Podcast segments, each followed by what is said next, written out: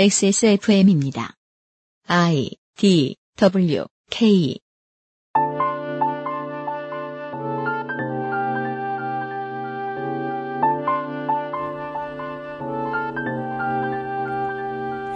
XSFM의 서버는 청취자분들이 방송을 듣는 곳의 위치를 기초자치단체 수준의 구역별로 파악할 수 있습니다.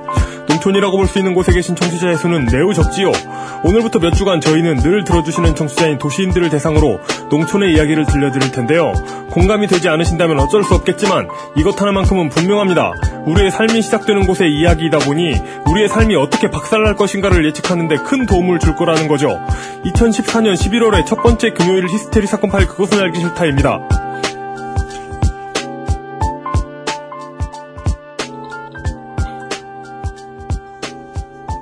지구상에 계신 청취자 여러분, 어제 말씀드렸다시피 북반구에 계신 여러분들은 월동 준비 잘 하시고 남반구에 계신 분들은 환절기 감기 조심하십시오. 에, 저는 책임 프로듀서 유현수이고요. 이용 상임수석이 오늘 발음하느라 고생 많이 했습니다. 안녕하십니까. 어, 오늘따라, 예, 왠지 이렇게 흥겨운 리듬에 네. 이렇게 맞춰서 읽어야 될 것 같은 느낌에.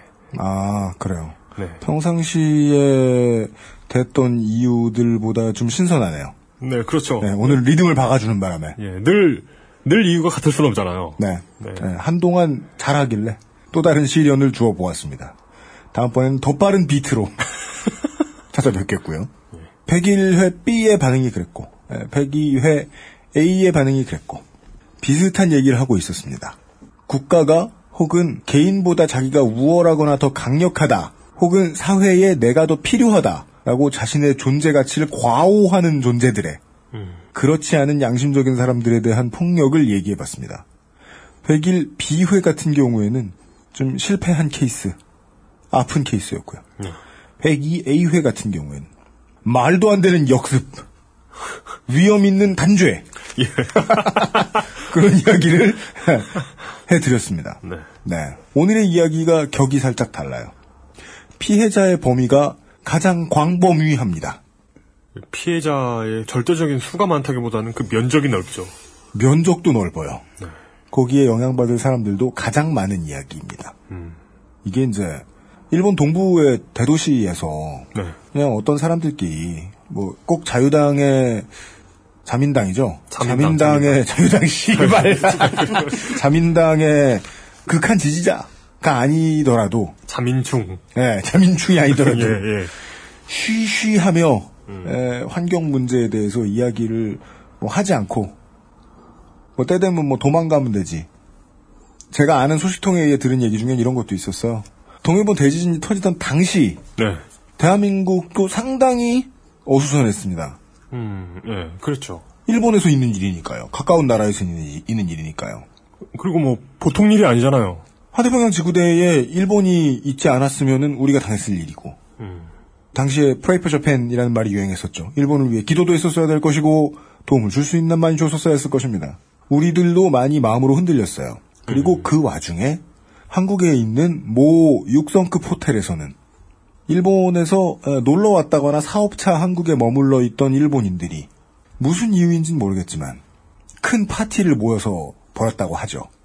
아, 홀 하나 빌려가지고. 혹시 그분, 그분 참석하셔가지고 논란됐던 그, 그건가요? 당최 뭔 소리를 하는지 아, 그래요? 네. 누가 참석했는지 모르겠고요. 네. 아, 일본인들이 모여서 연회를 벌였다고 합니다. 당시 호텔에 있던 사람들의 전원에 의하면 음, 그 사고를 직접 당하지 않았다는 데에 대한 자축이었던 모양이다. 어허. 라는 얘기를 하는데 네. 당시에 그 파티에 모여있던 일부 몰지각한 일본 부자 아저씨 아줌마들은 잘 뭐 인식을 못했을 수도 있겠지만 상황을 멀리서 바라보는 우리들은 이게 궁금합니다. 직간접적으로 어차피 피해를 볼 텐데 뭐 저렇게 뇌 없는 듯 기뻐할까? 아니다 뇌가 없으면 아예 기뻐할 수는 없구나. 저렇게 저- 생각이 매우 짧을까? 전두엽이 발달하지 않은 생물처럼 저럴까? 이마가 푹 패인. 어. 오늘 그런 얘기를 할 것 같습니다.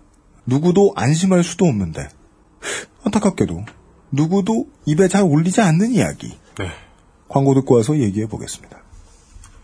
금요일에 히스테리 사건 파일 그것은 알기 싫다는 에브리온 TV, 스테, 슈테펜 볼프, genuine leather, echtes Leder, 황야의 이리 정품 가죽, 황야의 이리 정품 가죽. 예. 왕초보의 무한신뢰 컴스테이션, 나의 마지막 시도 퍼펙트 25 전화영어, 이 비즈니스 엘리트 필로비지에서 도와주고 있습니다. XSFM입니다. 안녕하세요. 책임지는 즐거움으로 일하는 컴스테이션의 이경식입니다. 용산에서 조립 PC 업체를 한다는 사장이 고객 한 분의 컴퓨터를 수리해드리기 위해 대전까지 다녀왔다는 얘기는 아직 못 들어봤습니다. 다른 사장들도 그런 말은 저한테서 처음 들었을 겁니다. 100층짜리 회사 전체의 컴퓨터건, 고향에 계신 어르신 한 분의 컴퓨터건, 사용자의 미소를 얻을 때까지 일하겠다는 약속이 컴스테이션의 영수증입니다. 용산 선인상가 21동 1층 130호 컴스테이션에 놀러 오십시오. 컴스테이션은 조용한 형제들과 함께합니다.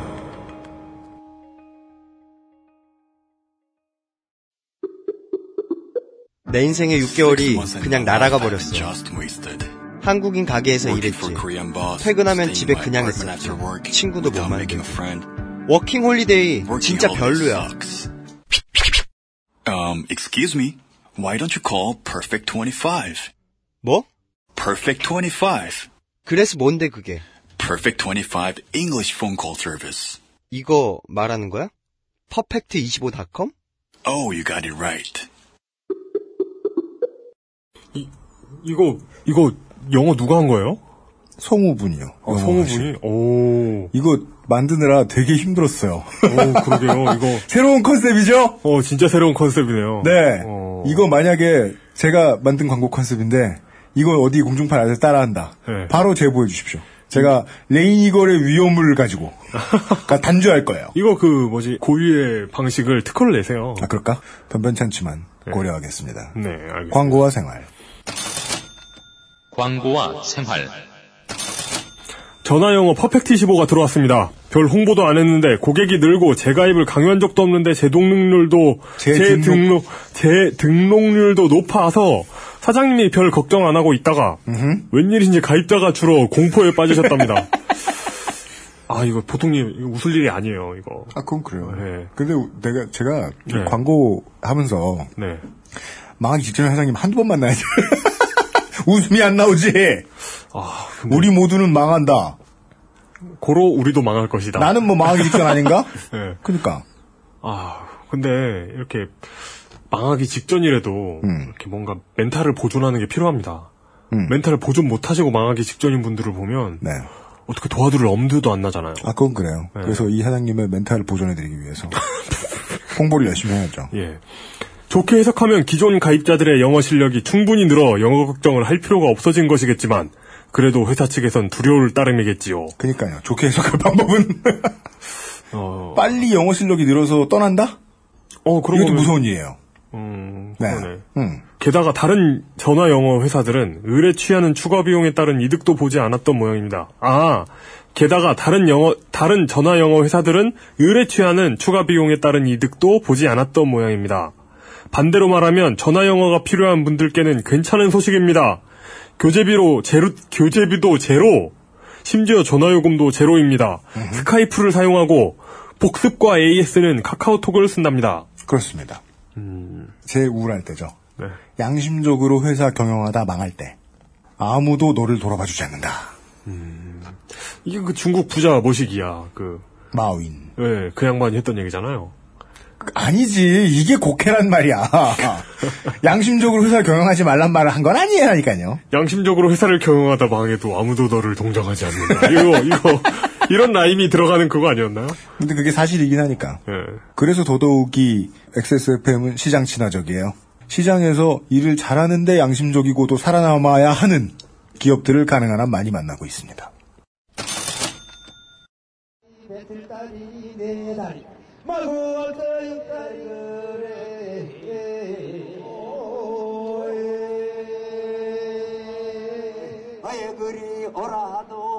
쌀과 대한민국의 이야기. 대한미국. 제1화. 미국 정책의 역사.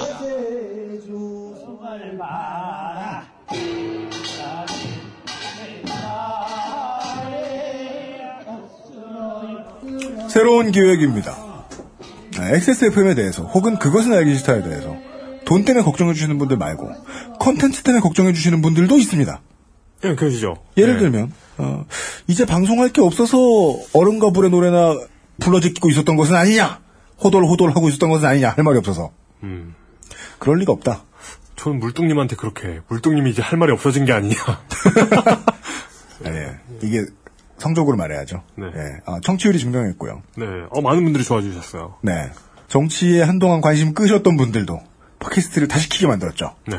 물론 오늘부로 다시 끄실 수도 있습니다만 야, 요즘 너무 그 스트레스 들으면 스트레스 받는 내용이 너무 연달아 이어져가지고 그것도 그것도 저는 이것도 중복된 과부하의 문제도 저는 생각을 해요. 중독된 과부. 중복된 과부하. 중복된 과부하? 안 그래도 과부하인데 중복돼 중첩되는 거예요. 음. 공중파 라디오를 틀어도 이 얘기를 해주고 네. 신문을 봐도 이 얘기를 해줬는데 네. 팟캐스트도 이 얘기를 해줘. 물론 같은 얘기를 들었을 때 한 문제에 대해서 여러 개의 관점을 보는 건 큰 도움이 되잖아요. 그리고 만약에 그 소식이 뭐 전북 우승 뭐 이런 거면 음. 계속 부- 계속 듣고 싶죠 그 얘기. 전북 팬의 하나요. 네. 근데 그게 아니고 음. 뭔가 괴로운 문제다. 그러면은 여러 번 들었을 때 스트레스를 받으시는 분이면 과부하되면 좀 그렇죠. 음 그렇죠. 예, 시사 문제는 자기가 알고 있으면 도움이 되니까 듣는 건데. 그런 의도로 만들 것 같으면 그 알실은 아직도 예, 다룰 소재가 무궁무진합니다. 그렇습니다. 그 중에 진작에 다뤘어야 돼. 네. 고리 원전 문제를 제외하면 저는 이게 제일 무섭습니다. 음. 오늘부터 이야기할 이야기가 제일 무섭습니다. 네. 닭과 돼지와 소에 대한 사처분 이게 한참 난리일 때 네. 그때도 걱정이 컸었는데 왜냐면 이걸 이게 지나가고 나면 아무도 걱정 안 할까봐 이제 동물의 권리를 옹호하시는 운동을 하시는 분들 말고는 아무도 걱정 안 할까봐 음. 그 정도 수준보다 훨씬 크게 논의돼야 되는 부분인데 네. 오늘은 더합니다. 오늘부터 이야기할 제목에서 들으신 쌀에 대한 이야기입니다. 이 이야기를 해주시기 위해서 쌀과 농민의 문제에 대해서 대한민국 같은 형태의 선거구제를 가지고 있으면요 농촌에서 당선돼서 국회에 입성하는 국회의원이 3분의 1에서 2분의 1입니다. 이제 그걸 줄이라고 대법원이 그러긴 했죠. 네. 지금은 많아요. 실제로 농민의 인구 대비보다 농민의 목소리를 대변해 줄 수 있는 국회의원이 훨씬 많습니다. 네 그렇습니다. 근데도 우리나라 쌀을 못 팔게 할 것으로 앞으로 팔기 되게 어렵게 만들 것으로 보이는 국가의 움직임에 제동을 열심히 거는 국회의원을 아쉽게도 지난 국감 동안 거의 못 찾아봤습니다. 참 신기한 일입니다. 저희들이라도 잊혀질 법하니까 다시 한번 들고 나오려고 합니다. 네. 저희들이 좋아하는 패턴인 역사 이야기와 더불어서요. 아까 말씀드린 대로라면 다시 말하여 지금 원내의 의석을 가지고 있는 정당들이 쌀 개방 문제에 대해 큰 관심을 보여주지 않았다는 것입니다. 네. 그리하여 저는 보통은 이렇게 되면 다른 유명한 전문가를 찾고 이러는데 예, 제 마인드는 이거죠. 그러면 원 외 정당 중엔 없나? 정당은 정당 노릇을 해야 될 거 아니야. 그러게요. 정당과 정책을 떠들어야 될 거 아니야. 원내 정당이 없으면 원내 정당이라도 있느냐? 있었어요. 어 무슨 뭐 새정치 국민의당이라거나. 그니까요. 사람들이 우리가 흔히 생각하는 유명 원외 정당, 예. 희망 한나라당, 새정치 국민의당, 경제공화당. 경제공화당, 혹은 어, 사상 최초의 아무것도 없는 공화당 네. 등이 있었으나 그쪽에서는 쌀 문제보다는 사람들을 어떻게 해야 집회를 안 나가게 할까 이런 데에만 관심이 있는 것 같아서 네. 또 뒤져봤더니 우리는 이미 한 번 출연시켰던 녹색당이 있었어요. 아 네네. 원 밖에 있으면 원외인데 원 밖에 있는 원외 중에 사람들의 관심에도 잘 못 끼면 원외의 원외다. 네. 그 중에 우리가 에, 사회당의 주요 테제인 기본소득을 다룬 적이 있죠. 예 그랬었죠. 예. 예. 오늘부터는 몇 주 동안 녹색당의 주요 안건인 쌀개방 문제에 대한 이야기를 나누어 보겠습니다. 모신 분은 녹색당의 경기도당 정책위원장 최은식 위원장님입니다. 먼 길 와주셔서 감사합니다. 아, 예. 불러주셔서 감사합니다. 아 예, 안녕하십니까. 네, 감사합니다. 아, 앞으로 몇 주 수고해 주시겠습니다. 녹색당이 말이죠. 아, 당직자들에게 돈을 안 줘요. 아유, 저희 월급 나갑니다. 돈을 안 줄 리가 있나. 얼마예요? 음, 다른 사회단체들보다는 조금 더 주는 걸로 알고 있습니다. 삑! 네. 네, 그래서 정책위원장님도 네. 아, 다른 직업이 필요합니다. 그래서 저희들은 퇴근하신 뒤에 밤에 녹음을 하고 있습니다. 아, 정당 외에 밥벌이 수단을 챙겨주는 곳도 멀리 있는데 네. 예, 달려와 주셔서 매우 감사합니다. 감사합니다. 우리는 쌀 중에 우리나라 쌀 이 우리나라 사람들의 식탁에 오르는 동안 이 과정이 어떻게 변할 것인가를 앞으로 몇 주 동안 이야기를 해드릴 텐데 네. 그러자면 우리 패턴은 아마도 역사 이야기부터 할 겁니다. 되게 오랜 시간 동안 쌀에 대한 문제는 때가 되면 1년에 한 번 정도 뉴스에 나옵니다. 음. 그런데 네. 뉴스는 언제나 수입산 쌀에 대한 뭐 개방 문제가 이러저러 하다 보니까 앞으로 나중에 사람들이 밥 먹을 때 이런 이런 문제가 생길 것이고 소비자들한테는 이런 문제가 생길 것이고 국가는 이런 점을 방관하고 있다거나 이런 걸 먼저 분석한 경우는 절대 없고 그렇죠. 음. 상경하신 노동자분이 분신하시는 사고라도 나야 9시 뉴스 기준으로 9시 40분쯤에 스포츠 뉴스 나오기 전에 살짝 다뤄주는 정도였습니다. 가장 궁금한 건 이겁니다. 뉴스를 만들고 뉴스를 만드는 방송국을 운영하고 방송국을 운영하는데 돈이 되는 기업을 운영하고 기업에서 돈을 주고 방송국에 기업에서 국가에 세금을 내고 정당에 보조를 해주고 그 돈을 받아서 정치를 하는 정당인들 모든 사람들이 시발 한국산 안 먹나? 아마 유기농으로 드시겠죠. 요즘 일본 쌀 사, 사 드시는 분들 계시던데. 아까 그러니까 그런 말 하고 싶은 일부 돈 많은 사람들도 있을 거예요. 나는 프리미엄 산다. 제가 사당동에 살 때 예전에 그 코스트코와 이마트가 양재동에 없을 때요. 근처에 마트가 없는 거예요. 갈만한 데가 고속터미널에 킴스클럽이 있었어요. 어, 예, 예. 거기가 마트인 줄 알고 갔다가 된통 당했어요. 총각 때. 당하다뇨? 거기는 되게 비싼 것만 팔아요. 어, 그래요? 똑같은 걸 샀는데 2만 원어치 살 걸 4만 5천 원, 5만 원을 내요. 음, 다 유기농에다가 다 프리미엄 붙어 있어요. 음. 그 저는 어, 유기농 음식을 양껏 사가지고 욕에 욕을 하며 당했다 이 새끼들. 저같이 생각할 수많은 사람들이 밥 문제 때문에 고생하도록 그냥 두는 이 사회는 대체 뭔 사회냐 하는 질문에 대한 답변을 들으려면 몇 주 걸릴 것 같습니다. 네. 오늘은 아마 역사 얘기부터 할 것 같습니다. 결정적인 순간. 우루과이 라운드.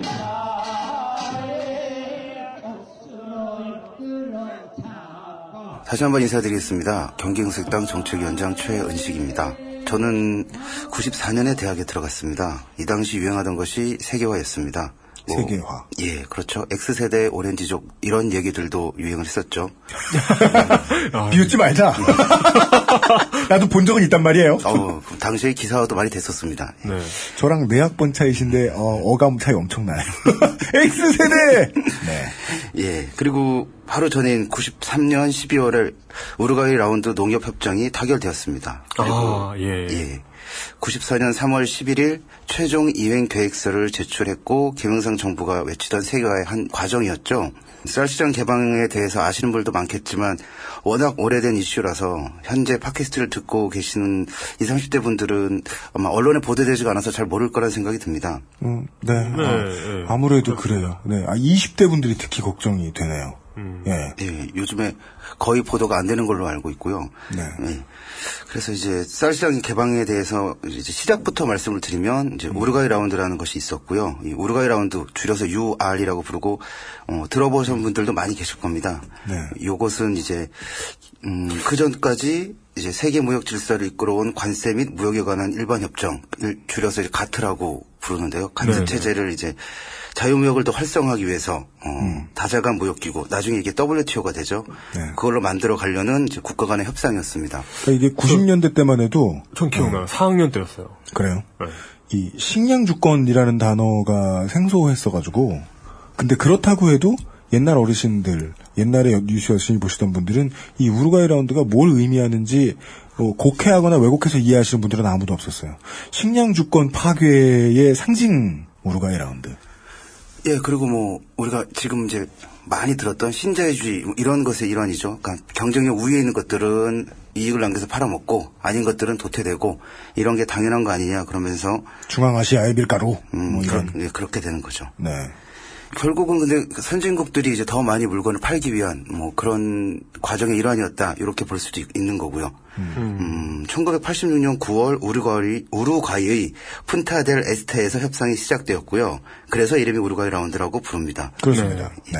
그리고 몬트리올, 제네바, 브루셀, 워싱턴, 도쿄에서 협상에 이어서 1994년 4월 모로코의 마라케시에서 세계 무역기구 설립, 정부 조달 협정 등을 포함한 마라케시 합의문을 채택하였습니다. 이거 이제 외신 잘 뭐 얘기 안 해주시는 분들은 이게 김영삼 정부 때 이랬다 뭐 이런 식으로 말 말하는데 실제로는 이제 막을 수 없는 흐름이었던 것도 맞고, 네.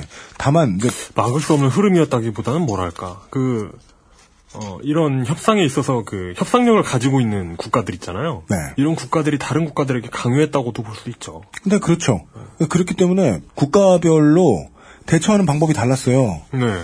그러니까 우리한테는 주력 산업보다 식량 주권을 지금 지키는 쪽이 좀 더 시급해 보인다라고 계산하는 나라가 있었고, 아니 우리는 주력 산업 다른 것도 있는데 우리는 어차피 광작하니까 이쪽 농산물 가지고 협상할 때도 유리해라고 생각하는 나라도 있고, 네. 미국처럼 그리고 우리나라처럼 음, 왠지 둘 다 못 잡을 것 같은데 개방해주는 그런 케이스도 있고요. 네.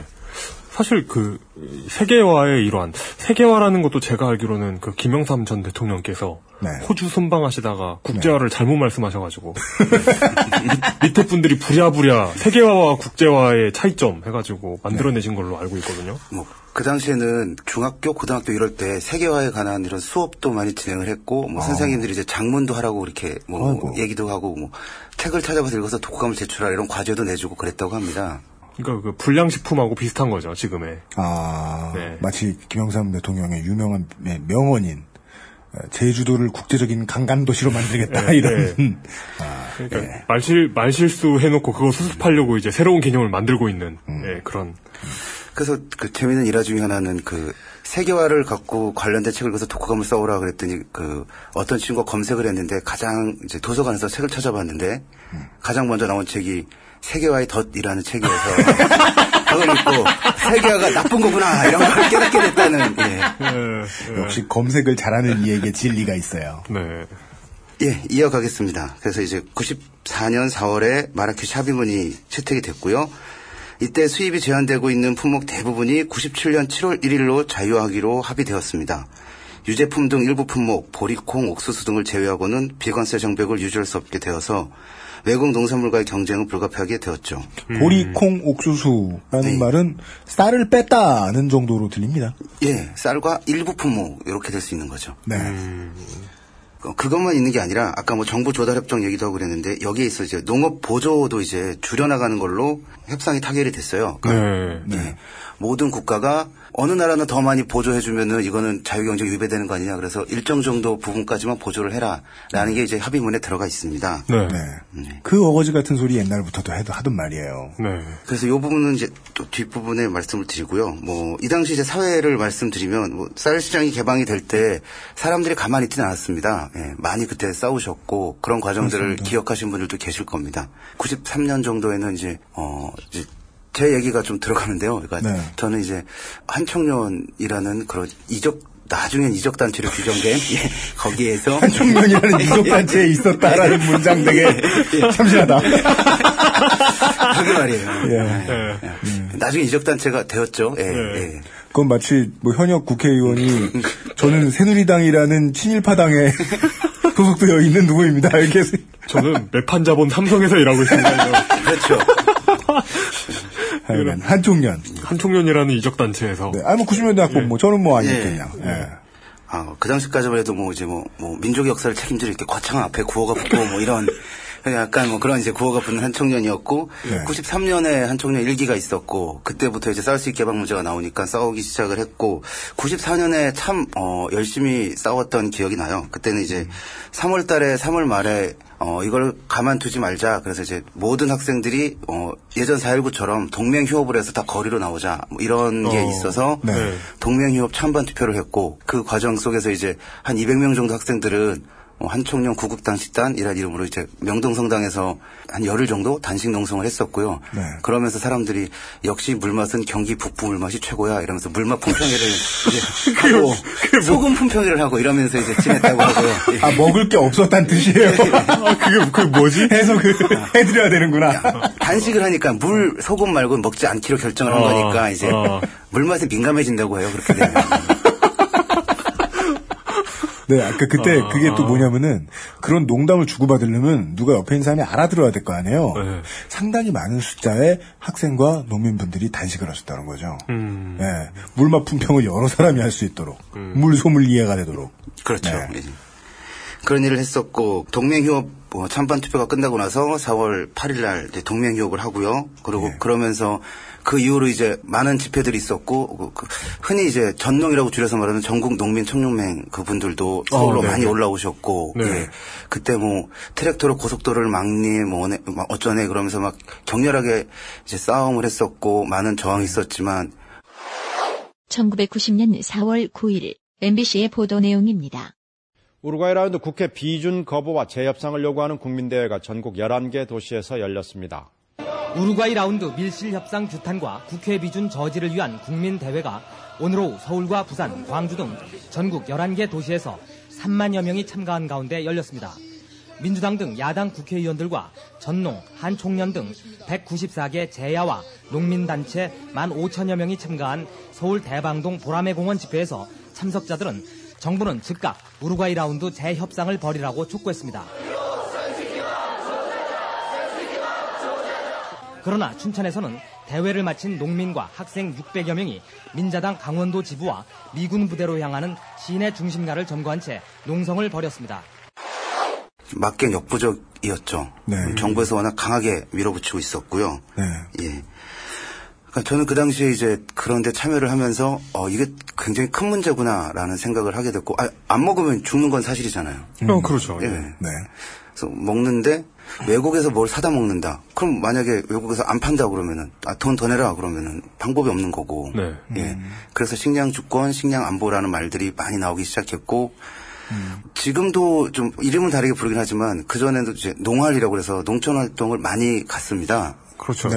예, 예. 노- 대학생 농민 연대 활동. 예, 그렇죠. 네. 그래서 제가 학교 다녔던 시절에는 이제 뭐 사계절 농활을 가자. 뭐 그래서 봄에도 가고 여름에도 가고 가을에도 가고 겨울에는 이제 같이 노는 거죠. 맞아요. 그 예. 다 사계절 다 갔죠. 예. 아, 그래요? 예, 그랬습니다 그때. 그 왜냐면은 과학생에서 뭐 그런 얘기 해주더라고요. 우리 앞 선배들 때만 해도 가을 농활, 봄 농활을 그냥 평일에 갔다. 왜냐면은 결석기를 다 끊어줬기 때문이다. 야. 교수님들이 인정을 해준 거죠. 예, 우리 때만 해도 그냥 주말 2박 3일로 갔었거든요. 예, 맞아요. 예. 학교 공부 안 하고 다른 예, 대의를 가진 활동에 참여하기가 좋은 시절이었죠. 제가 네. 시골 살았었잖아요. 어렸을 때는 진짜 시골 살았거든요. 네. 근데 거기에 대학생들이 농활 왔던 기억이 나요. 초딩 때. 그러면은 그 근데 그 제가 네. 정말 이걸 그 인생의 아이러니는 네. 제가 그 농활 왔던 그 학교에 나중에 들어가게 돼요. 아, 그래요? 아, 예. 네. 근데 그 제가 입학했을 때는 야 아직도 농활 가는 과가 있대 이런 그 소문이 나는. 음. 아, 02학번이죠. 아니 전 3. 03학번. 네. 아, 뭐 그런 때가 됐죠. 네네. 맞아요. 근데 진짜 그 경험 안 해보면 정말 모르는데. 제가 농활을 갔던 때는 이제 그 마을이 어 고추 농사를 많이 짓던 마을이어서 네. 봄에 주로 했던 건 그 고추를 이제 벌들이나 나비들이 다 수정을 못하니까 사람이 면봉으로 고추의 꽃을 그 하얀 고 조그만 꽃을 이렇게 면봉 톡톡톡 찍어갖고 수, 수정을 해줍니다. 네, 네, 고추가 네. 많이 열리라고 하루 종일 그걸 하고 눈을 감으면 그 예, 당구 열심히 처음에 배울 때 막 눈앞에 상공이 왔다 갔다 하듯이 고추꽃이 눈앞에 하얀 하얀 조그만 꽃이 아른아른 거리는 거죠 이제 그런 경험도 하게 되고 수분해주는 각도. 예. 이렇게 그렇죠. 처럼 예. 지나가고. 네. 근데 이제 농촌에 가서 느낀 건, 음, 그때 90년대였고, 그래서 먹고 살기 어렵다는 느낌보단 도로도 좀 이렇게 번듯한 곳들도 많고, 집들도 좀 깨끗하고, 그렇긴 한데, 일이 너무 고되다. 일이 또 일의 양이 굉장히 많구나라는 생각하고, 그렇죠. 리고 예. 그리고 이제 무엇보다 농민분들이 자식들에게 농사일을 절대 물려주고 싶어, 싶어 하지 않는다라는 느낌을 많이 받았습니다. 네. 예, 그분들도 일종의 약간의 체념, 뭐, 저- 농화를 갔던 곳은 대부분 농민회가 있던 곳이라서 네. 열심히 싸우시는 분들이고 그렇긴 하지만 내 자식에게 농사 지으라고 말하기는 좀 좀 거시기한 앞으로 점점 이게 망해가고 있구나라는 생각을 이제 그때부터도 아마 하셨을 것 같아요. 그 예측만 실제로 안 보면 예측만 하게 되다가 가까이 눈앞에 있고 내 살에 닿아야 확 와닿았던 정보들이 저는 그거였어요. 처음에는 순진하게 그렇게 생각하죠. 학생들이 그냥 원래 머무르라고 1년 내내 비워놓은 방이 있나 봐. 땅도 넓지. 그런 느낌.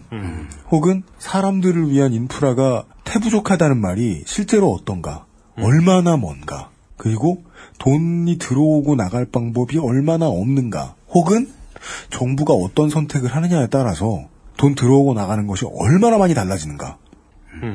우리가 소비할 수 있는 것 중에 가장 중요한 물건을 만드는 사람들이. 그렇죠. 예. 예. 그거는 가서만 느낄 수 있었던 것 같아요. 근데 농경주 생산의 주체이신 분들은 그 흐름을 늘 느끼시니까 주곡성에 바뀌어가고 할 때마다 늘 느끼니까 이게 죽어가는구나라는 생각을 몇십 년째 하시고 계실 거란 말이에요. 예, 일- 일종의 체념 같은 것들도 이제 점점 젖어들게 되고 그렇게 생각이 됐고요. 네. 다시 돌아가서 이제 우루과이 라운드에 대한 얘기를 좀 마저 해드릴게요. 네. 제 94년에 우루과이 라운드 협상이 체결되었고 그래서 우리는 이제 쌀에 대해서는 관세 예- 예외가 인정이 되었죠. 뭐 그때 당시 김영삼 대통령께서 살만은 기필코 맞겠다는 말을 했었죠. 예, 예. 그렇죠. 예, 예. 예. 다이어트에 대한 강한 의지. 예. 네. 그래서 그 화살 장인들이 안심하게 화살 장인들이 네. 예. 예. 그래서 이제 그 협상 결과 95년부터 2004년까지 10년 그리고 2005년부터 2014년 올해까지 10년 두 차례 걸쳐서 20년 동안 쌀 관세와 유예 조치를 받았습니다. 네. 네. 예, 그리고 정부에서 이제 하는 얘기는 올해 2014년 쌀 관세 유예 조치를 추가로 받을 경우 최소 시장 접근에 따른 의무 수입해야 되는 물량이 올해 수입 물량인 40만 9천 톤에서 더 늘어날 거라고 그래서 관세화를 해야 된다 이런 얘기를 이제 했죠. 그렇죠. 그럼- 그게 음, 음, 음. 아, 네네네. 저는 예. 아, 예. 그러니까 우리가 협상을 하려면 어, 저쪽에서 얘기한 것들 들어줘야 되기 때문에 의무 수입량이 늘어나게 될 것이다 라고 얘기했는데 어, 나중에 찾아보니까 뭐 필리핀의 경우는 어, 워낙 쌀을 수입하는 나라였기 때문에 우린 늘려도 아무 상관이 없다. 그래서 늘렸던 것이고 음. 다른 나라들은 늘리지 않고 협상을 한 것들도 있습니다. 음, 네. 네.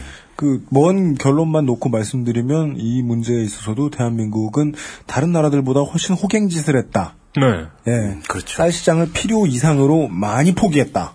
그 얘기는 뭐 후에 나올 겁니다. 네.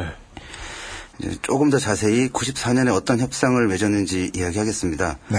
이게 말이 좀 어렵기도 하고요. 저도 이것을 연구하는 학자는 아니라서 좀 버벅거리더라도 이해해 주시기 바랍니다.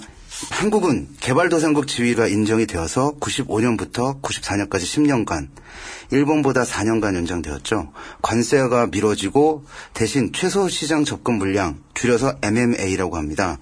그것을 의무적으로 수입하는데 이행 첫 해인 95년에는 기준 기간 1998년에서 1990년의 국내 쌀 소비량의 1% 음, 따지면 이제 5만 1천 톤입니다. 5만 1천 톤을 수입하고 네. 그후 1999년까지 매년 0.25%씩 늘려가고 그리고 2000년부터 2004년까지는 연간 0.5%씩 의무 수입량을 확대해서 최종 연도인 2004년에는 외국 쌀을 20만 5천 톤, 국내 소비량이 한 4% 정도 됩니다. 수입하기로 하였습니다.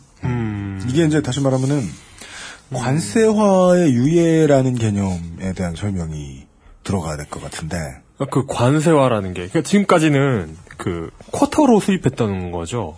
그렇죠. 그러니까 수입 전 총량 자체에 쿼터가 걸려 있어가지고 그걸 이제 그 이상은 얼마를 주더라도 수입할 수입하지 않을 수 있는 예. 권한. 예. 그런데 이게 관세화라는 말이 이 반대 개념이라는 건 관세만 물면 예. 누구나. 누구나 얼마든지 아무리 많은 양도 예. 수입할 수 있도록. 음. 네. 그렇게 되면 생기는 일은 사실은 뭐 일배 초딩이어도 알 수 있죠. 그렇죠. 쌀 만들기 좋은 나라가 만들 것이고.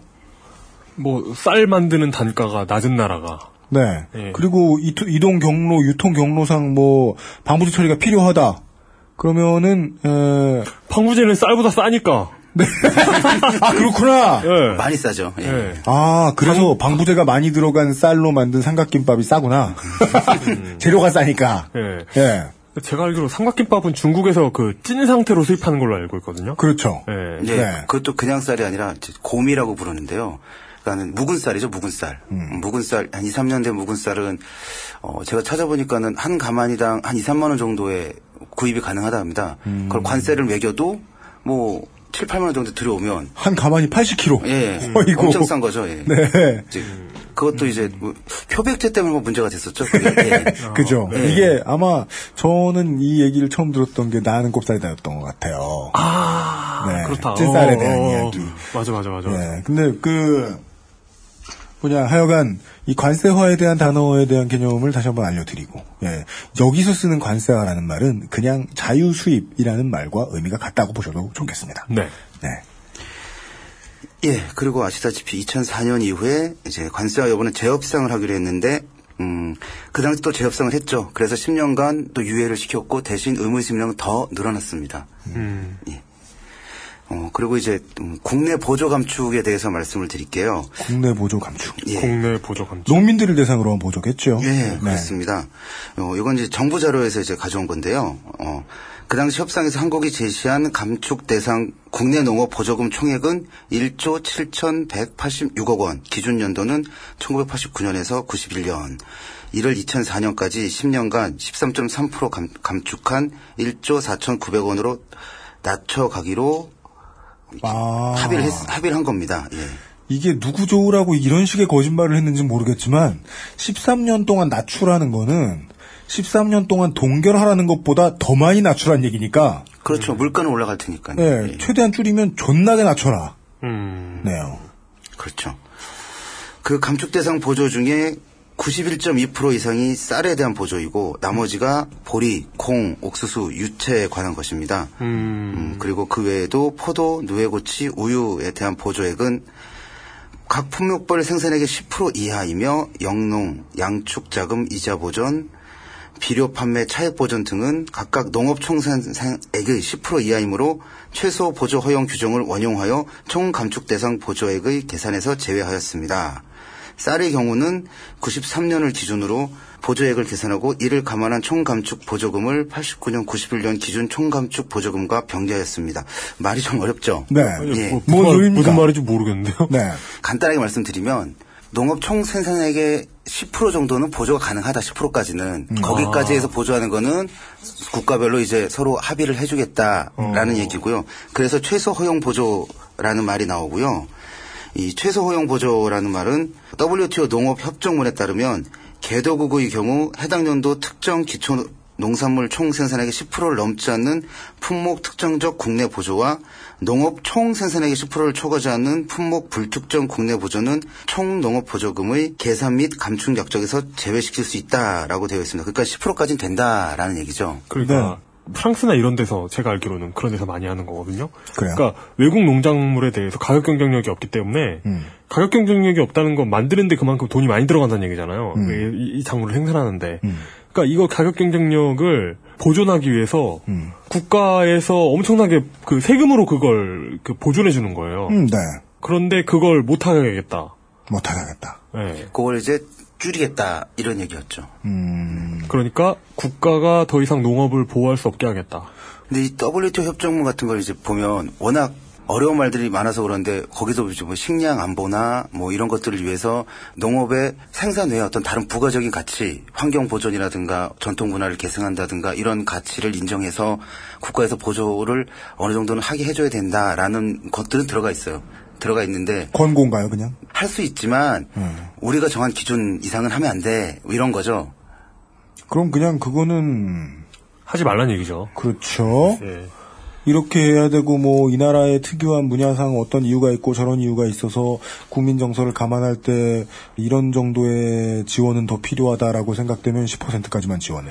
이, 나, 이 나라의 쌀농사가 유네스코 문화유산으로 등록 등재돼 있기 때문에 어떤 그 전통을 살리는 범위에서 소로 이제 쟁기로 해가지고 밭을 가는 형태의 농업에 한해서 뭐 이런 식이 되겠죠.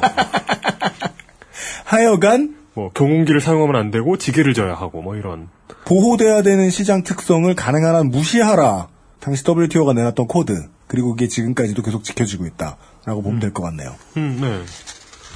예, 이제 그러면은 우리나라 농업이 어떻게 이렇게까지 왔나 농업 정책에 대해서 이제 어, 그그 중에서도 주로 쌀에 대해서 전반적으로 한번 쭉 어, 훑어보려고 합니다. 아까 UMC님 말씀하셨듯이 역사를 알아야 이게 왜 이렇게 됐는가, 왜 이렇게 쭉 진행이 됐는가 과정을 알 수 있기 때문에요. 그 얘기를 좀 하겠습니다. 네, 알겠습니다. 우리 저희가 이제 그걸 위해서라도 우루과이 라운드라는 게 있었다 이런 추억을 아시는 분들 위해서라도 끄집어내드릴 필요가 있었어요. 우루과이 라운드라는 말을 말이 이렇게 실시간으로 나올 때 그때를 기억하는 제가 거의 마지막 세대가 아닌가 싶은데요. 제가 초딩 시절이었으니까. 그렇죠. 그 정도 되죠. 지금 듣고 계신 방송은 히스테리 사건 파일, 그것은 알기 싫다입니다. XSFM입니다. 웹사이트와 모바일의 제작과 운영의 정답은 언제나 필로비즈. 필로비즈.co.kr 잃어버리지도 더러워지지도 않는 그녀의 스마트폰. 그 비결은? 스테프눌 스마트폰 파우치. 충분히 고가를 지불하고도 만족하지 못한 그를 위한 지갑이 있다면 스테프눌 한우 가죽 지갑. Steppenwolf, genuine leather.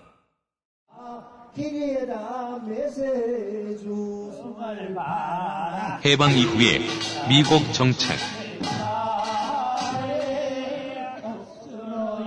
우리 역사는 이제 해방 이후부터 봐야겠죠. 해방 이후 일제가 남기고 한 적산 불화는 이승만 정부 출범 이전에 미군정에 의해서 이미 시작되었습니다. 적산 불화요? 예, 그러니까는 일본이 남기고 간 재산이란 얘기죠. 음. 아. 그게 이제 건물이 도 있고 공장도 있고. 아 불화. 네, 불화. 예. 음. 뭔줄 알아? 불화는 알아들었다 내가. 불화인 줄 알고. 아, 사이가 안 좋은. 남겨놓은 재산들끼리 서로 사이가 좋지 않은. 네네. 아, 패망하고 도망갔으니. 네. 음. 그렇죠. 1945년 8월 음, 일본이 이제 패망하고요. 어, 일본인들이 한국에 진출해서 축적해 놓은 재산들 이걸 이제 적산 이라고 부르고요. 네. 여기에는 토지 가옥도 있고 특히 이제 일본의 패망과 함께 한국에 남겨진 많은 사업체들. 그 당시 음. 일본은 이제 공장들을 한국에서 군수물자를 대기 위한 공장들을 이제 여러 개를 지었죠. 네 네. 요것들은 이제 그 나중에 뭐 한국이 경제가 발전하기 위한 중요한 토대이기도 한 거고 우리들이 많이 뺏겼던 것들이기도 한 거고 네. 예, 그런 것들이죠. 이제 미군정이 먼저 들어왔었고 이제 미군정은 일단은 모든 일본인 재산은 미군정으로 귀속을 시킵니다. 예, 그러니까 뭐 자기네가 통치하기 편하게 하기 위해서요. 그 문제는 곧 다르게 말하면 일본인의 소유권을 부정한 것뿐만 아니라 그 당시에 뭐 뭐 이제 다른 데서도 많이 들으셨겠고 여기저기서 이제 알고 계신 분도 많을 텐데 우리는 해방 전에 뭐 건국준비위원회 같은 것도 만들어졌고 자체적으로 나라를 좀 꾸려가려는 움직임이 굉장히 많았죠. 그렇죠. 예, 근데 이런 것들의 노력도 다 이제 무시를 해버린 거죠 미군정은. 예. 근데 권준과 임정은 그냥 싸그리 무시가 됐지요. 예. 네. 농업 정책에서 말씀드리면 이제 그 이후에 어, 해방 이후 농지 개혁을 빠뜨릴 수가 없습니다. 음, 그래서 이제 네, 네, 네. 농지 개혁에 대해서 말씀을 드릴게요. 어, 농지 개혁이란 이제 경자 유전의 원칙, 농지를 경작하는 농부가 땅을 소유해야 한다라는 음. 예, 그런 원칙에 따라서 그 전까지는 다 지주 소작제였는데 이걸 이제 없애고 없애는 것도 중요하지만 또한 이 당시는 이제 경제 발전을 위해서 지주들이 이 땅을 갖다가 파- 땅을 판 돈. 네. 예. 네. 이 당시 이제 유상물수 유상분목이 됐으니까 땅을 판 돈으로 사업에 투자하고 경제를 발전시키는데 좀 써라라는 그런 의미도 상당히 강했다고 해요. 네. 예. 그런 정책적인 의도도 있었고 그리고 이제 땅이 없으니까 삶이 공공하고 그러니까 좀 떠돌기도 하고 많은 사회 문제가 생기기도 하는 그런 이제 소작농들 네. 그런 유랑민들 이런 사람들이 자기 땅을 가지고 농사를 지을 수 있도록 하는 네. 그런 의미에서 이제 그렇게 되면 아무래도 자기 땅에다 애착이 생기니까 더 열심히 농사를 짓겠죠. 음, 그러겠죠. 예. 그러면 이제 단위 명절 땅 생산량이 더 늘어날 것이고 실제로도 그랬고요. 네. 어, 그런 여러 가지 의미로 농지 개혁을 했고요. 네. 그때 농지 개혁이 사람들한테 가져다 준 정서가 지금까지도 이어지고 있지요. 농지 땅 그 투자 개념으로 샀다가 농사 안 짓고 농업 보조금 받은 사람들 털리는 거 아니에요. 국가도 되면. 그렇죠. 그렇죠. 예. 이게 이 경자 우선에 대한 이미지가 아직까지 사람들한테 좀 강하게 남아 있는 것 같기도 해요. 그리고 우리 헌법에도 나와 있는 겁니다. 예.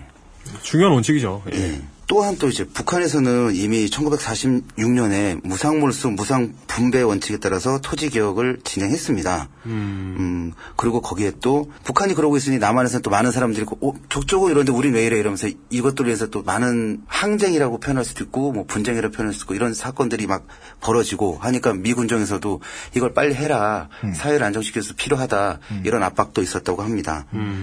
음, 그렇지만 땅을 가진 음, 지주계급 그 당시 주로 한민당 이라는 그렇죠. 예, 거기 아, 한민당. 있었죠. 예. 네, 새정치 한민연합이라고요. 예, 그렇죠. 그렇죠. 예. 그, 그, 그 뭐, 한민당과 지금의 그 새정치민주연합이 같은 정치적 이념을 공유한다고 보기는 어렵지만, 마치 삼청태현 어, 히어로즈처럼 네. 구비구비 흘러 예. 지금은 새정치민주연합. 그렇죠. 네. 예.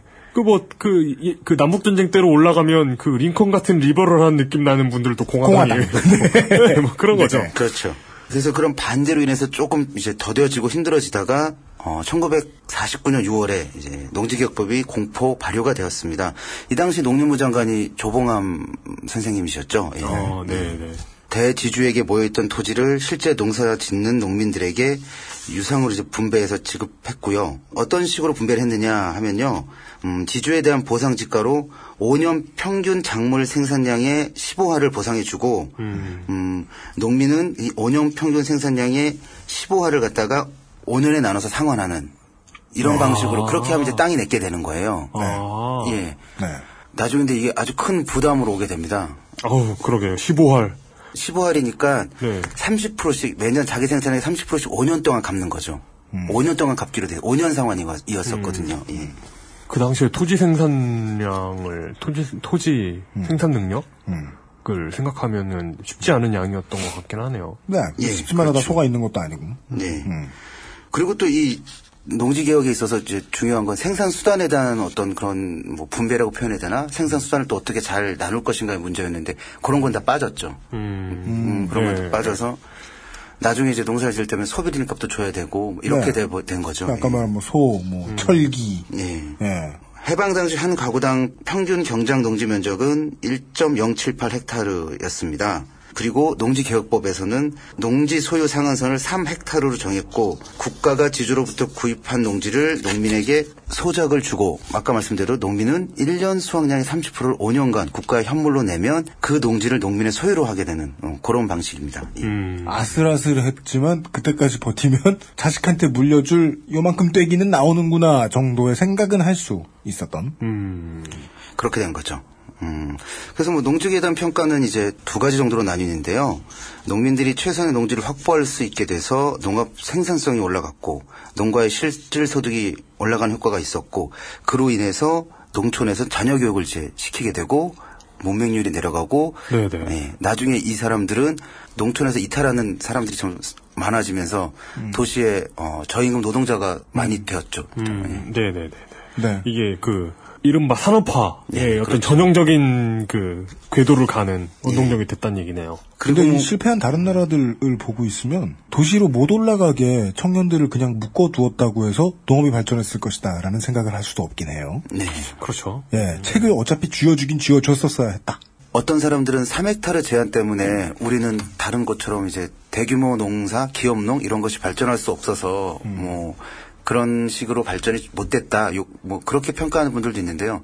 요런 요것들은 역사를 쭉 보시면서 청취자 여러분들이 평가를 한번 하시면 될 것 같습니다. 네. 그러니까 이렇게 이제 넘어가시는 게 그 해석은 정말 팽팽하더라고요. 음. 왜냐면 알 수 없는 미래를 예측한 거기도 하고 음. 그 일반적으로 반대하는 사람들은 그게 비교적 일반론으로 받아들여지는 건데 한국에서 무슨 수로 광작을 하냐. 그냥 자본주의의 이름으로 소장농을 다시 만들자는 거 아니냐. 그러니까. 그렇잖아요. 그렇게 땅이 넓지가 않아요. 뭐 반대로 얘기하면 그냥 일찍부터 조합 개념이라도 도입해서 썬키스트 같은 걸 만들 수도 있지 않았겠느냐 우리도 뭐 그런 얘기를 하는 사람들도 있고 그래서 이게 가치 판단 보류하게 되는 부분입니다. 음, 그러네요. 하여간 한민당의 재산이 꾸준히 영원히 증식되는 그런 상황 정도는 막혔다. 음. 네.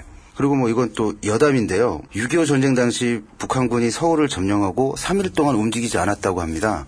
그런데 그 이유가 북한 수뇌부에게 수뇌부가 알고 있는 정보로는 북한군이 수도를 점령하면 전국에 있는 농민들이 반란을 일으켜서 전국에서 소요가 일어나면 군대들이 분산이 될 거고 그러면 아주 좀 더 쉽게 전쟁을 끝낼 수 있을 거라라고 계산을 했는데 음. 그런 게 아무것도 이루어지지 않으니까 어 이건 뭐지? 그러면서 3일 동안 가만히 있었다라는 그런 설도 있습니다. 예. 음. 그만큼 농지 개혁이 농민들에게 많은 어떤 기쁨이 되었던 거죠. 예. 네. 어, 자립도를 정말 높였다. 물론 뭐 우리 군이 그, 그 춘천에서 선전했기 때문이라는 설도 있고 뭐 아, 설, 뭐, 뭐. 설은 많습니다. 예. 예, 둘은 복합적이었지만 네. 이승만이 이제 순진하게 일단 나는 살아야겠어 하면서 천진난만하게 도망 다리를 끊고 도망갔듯이 김일성도 순진하게 혁명이라는 것은 원래 대가리만 치면 끝나는 것이야 이러면서 호언장담하며 내려왔다.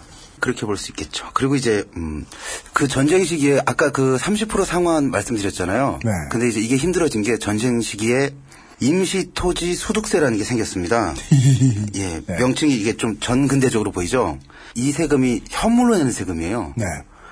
대동법. 그럼 음, 비슷한 거죠. 예. 네. 전쟁 시 임시 대동법. 예. 그러니까 전쟁기에 군인들 먹여 살리고 그리고 이제 도시 물가 폭등을 좀 진정시키고 이러기 위해서 정부는 토지 소득세를 현물로 받았고요. 인플레이션 심할 때 전쟁이니까 인플레이션이 점점 심해질 거 아니에요. 그렇죠. 심할 때 현물로 농산물을 농지에 대한 세금으로 이제 걷어버리면 농민들 입장에서는 원래 내야 되는 세금의 몇 배를 내는 그런 거나 마찬가지가 되는 거죠. 음. 예. 예. 거기에 30%는 자기가 갚아야 될 게 있고, 음. 그 다음에 이게, 이게 누진세이긴 했지만, 네. 이제 15%부터 시작을 했는데, 거기다 15%를 더하면 네. 45%를 내게 되는 거예요. 음. 절반 가까이를 이제 내게 되는 거죠. 어허. 네. 이 과정에서 이 소득세라는 게 마을당 총액제였대요. 음. 그래서 마을 공무원들은 이제 힘있고 부유한 농민들보다는 좀 만만하고 저항할 수 없는 가난한 농민들을 위주로 주로 걷었고, 네. 어제와 똑같은 얘기가 나오네요. 그렇죠. 예.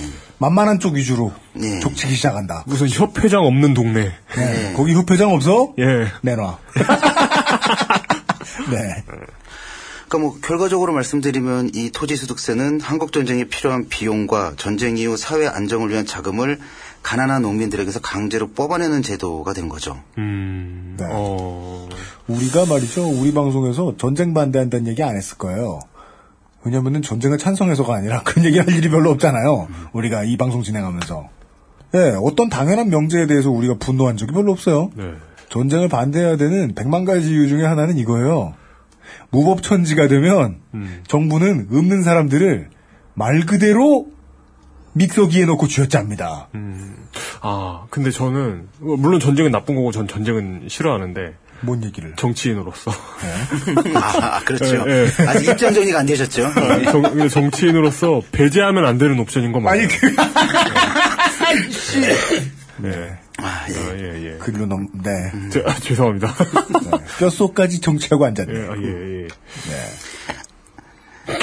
하지만 그, 그 당시에도 그런 움직임은 있었다. 원래 어느 나라를 가더라도 뭐 전쟁이 나면 먹을 거 싹 말라붙고 그 후방 측에서 철 이런 거 싹 말라붙고 그런데 그렇긴 한데 그 과정을 들여다보면 하여간 농민 수탈은 필수적으로 있다. 음, 그렇죠. 그렇죠. 네. 예. 그 땅을 두고 도망갈 수 없는 사람들 있게 마련이니까요. 네. 그들은 그걸 가지고 먹기도 해야 하는데 그걸 가지고 벌기까지 해야 되는 사람들이니까. 네. 경자들은요. 음. 예. 자, 이제는 이제 50년대, 60년대 농촌 이야기를 말씀드릴게요. 네. 음,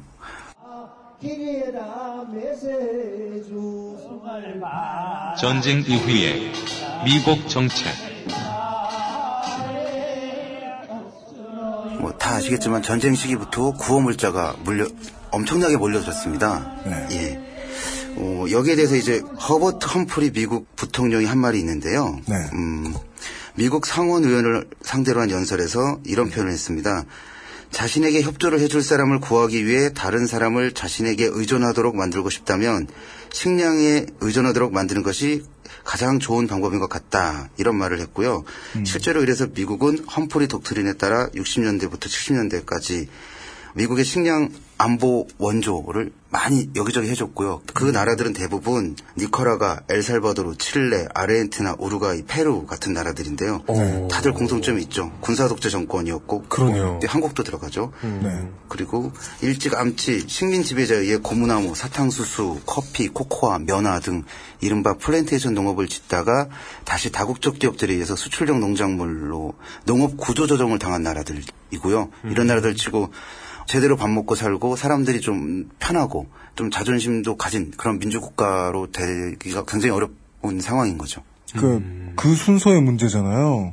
공부를 시켜주고, 공부를 잘하게 되면, 시민권을 완벽히, 완벽히 보장해주고, 꿈을 펼칠 기회를 주고, 꿈을 펼치기 위해서 평등해야 한다면, 평등을 위해서 불균형적인 장치를 마련해주고, 이 정도까지가, 이 지금의 지구에서 발전한 나라들이 가지고 있는 특성이라면, 그 모든 단계를 거치기 전에 밥을 안 굽는 단계를 넘겨야 되잖아요. 그렇죠. 네. 그러니까 그 단계를 포기한 나라들이 있는데 보면 의뢰 군사 정권이 독재를 하고 있었고 한 번 포기한 식량 주권을 되돌려받지 못했다. 아까 저 최 원장님께서 설명해 주신 대로 처음에는 국가가 다 몰수해가지고 가지고 있었던 삥 뜯는 데 쓰던 국민의 소작농을 만들어서 삥 뜯는 데 쓰던 그 광장농이 나중에는 다국적 기업 것이 되어버렸다. 플랜테이션이 되었다. 네. 저임금 농업 노동자로 전락을 하게 되는 거죠. 이제. 네. 그 상황은 빠짐없이 계속 마치 우리 최근에 저 외신에서 많이 보도되던 평생 동안 초콜릿 농장 카카오 저 카카오 농장에서 일하던 사람이 초콜릿을 처음 먹어봤을 때 반응 이런 거 막 외신 내고 그랬잖아요. 그렇죠. 예. 네, 네. 그런 그림. 그 첫 단계를 넘어가지 못한 나라들은 그렇게 됐다더라. 대한민국은 그 전에 해방 이후에도 어수선했었고 전쟁까지 겹쳤고 쌀의 만성적인 공급 부족 그리고 재정이 취약한 정부였고요. 어, 그 쌀 가격의 불안정성이 좀 지속이 되었습니다. 네. 그리고 이제 미국 공법 480호에 의해 미국 잉여 농산물 원조를 이제 미국에서 실시하였고요. 농산물 도입은 1950년대 농가 경제를 압박한 주요한 원인이었습니다. 음, 1955년 미국과의 협정에 기초해서 56년 이후 소맥과 대맥, 잡곡 등의 곡물을 중심으로 여기에 원당, 원면 등 원료 농산물도 도입이 되었습니다. 맥류와 잡곡의 총 생산량에 대비하면 음, 45.1%에 해당하는 양이 원조를 받은 거죠. 절반 가까이 원조를 받았습니다. 원조에 의존하는 경제. 예. 그렇게 되면 더불어서 농산물 가격을 올려받을 수가 없는 거죠. 여기는 여기는 거의 공짜가 있는데 네네. 이걸 누가 비싸게 사겠어요. 그렇죠. 예. 농산물 가격은 내려가게 되는 것이고 음. 그렇기 때문에 아. 쌀값까지도 억제가 된 거죠. 아, 이렇게, 이렇게 원조를 해주는 게, 이렇게 도와주는 면이 있지만, 그 나라 사람들을 굶지 않게 도와주는 면이 있지만, 비실비실한 체질을 유도하는데 제맛이다. 그러게요. 농업 자체를, 아, 그, 말살하는데, 말살하는 그런 부작용이라고 해야 할까요? 의도했다고 해야 하나? 네. 그런 것도 있겠네요. 뭐 의도까지는 확정을 질 수는 없겠지만 뭐 실제로 이런 상황 때문에 우리가 밀농 농사졌죠. 밀농사는 다 없어졌고요. 그렇죠. 예. 예. 우리 뭐 문익점 선생님이 몇 모카씨를 가져오셔서 모카 농사도 졌고 우리가 우리 옷을 만들어 입었는데 그것도 다 사라졌고요. 네. 예, 그런 상황이 된 거죠. 네. 그죠. 다 없어졌죠, 그거. 지금 중앙아시아에서 면 생산 멈춰버리면 티셔츠 없어지죠. 없어지죠. 예. 그리고 지금은 우리가 티셔츠를 입는 대가로 사막이 늘어나고. 네. 네. 그럼 비슷한 미래가 이제 쌀 가지고도 생기겠죠. 아라레가 없어지고. 아라레가 없어지고. 네네네. 존나 컸는데 내가 마지막으로 사회과부터에서 봤을 때는. 그렇죠. 군부 독재 시대의 미국 정책.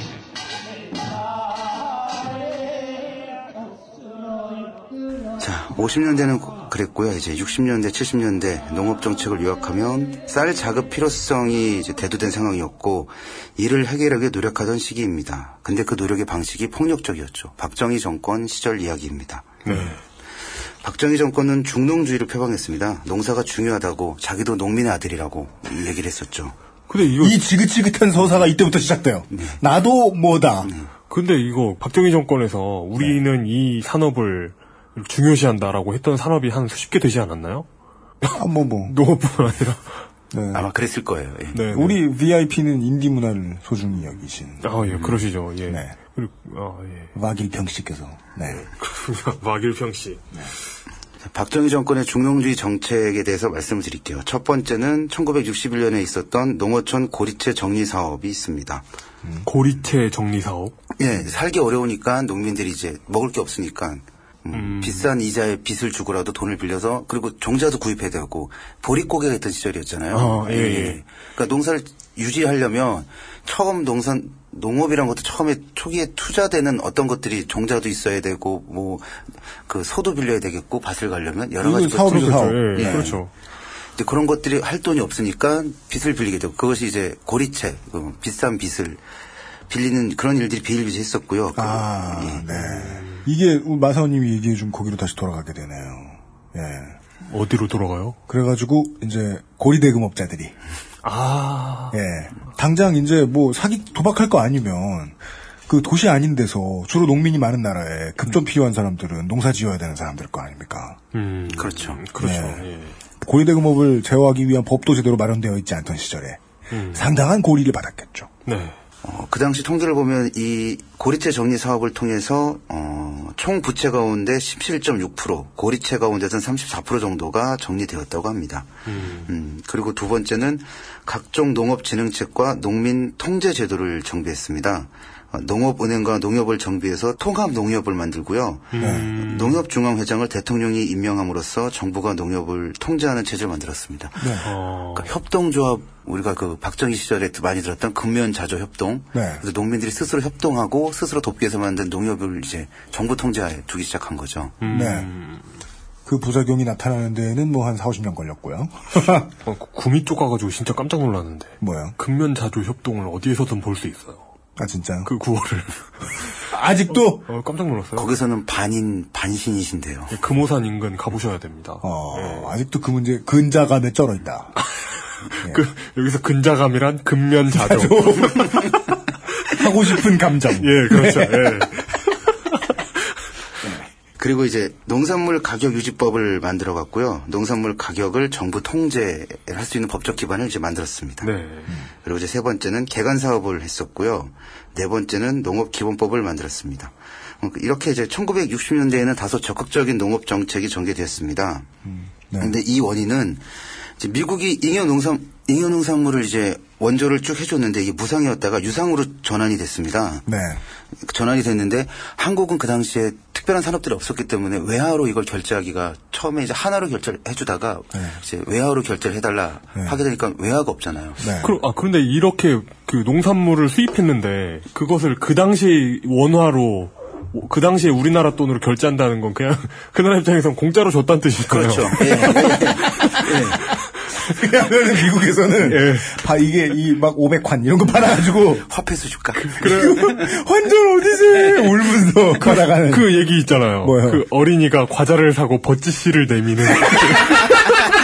아 따라서 미국에 예. 판매 미국이 판매해준 농산물은 이해의 선물. 예, 그렇죠. 예.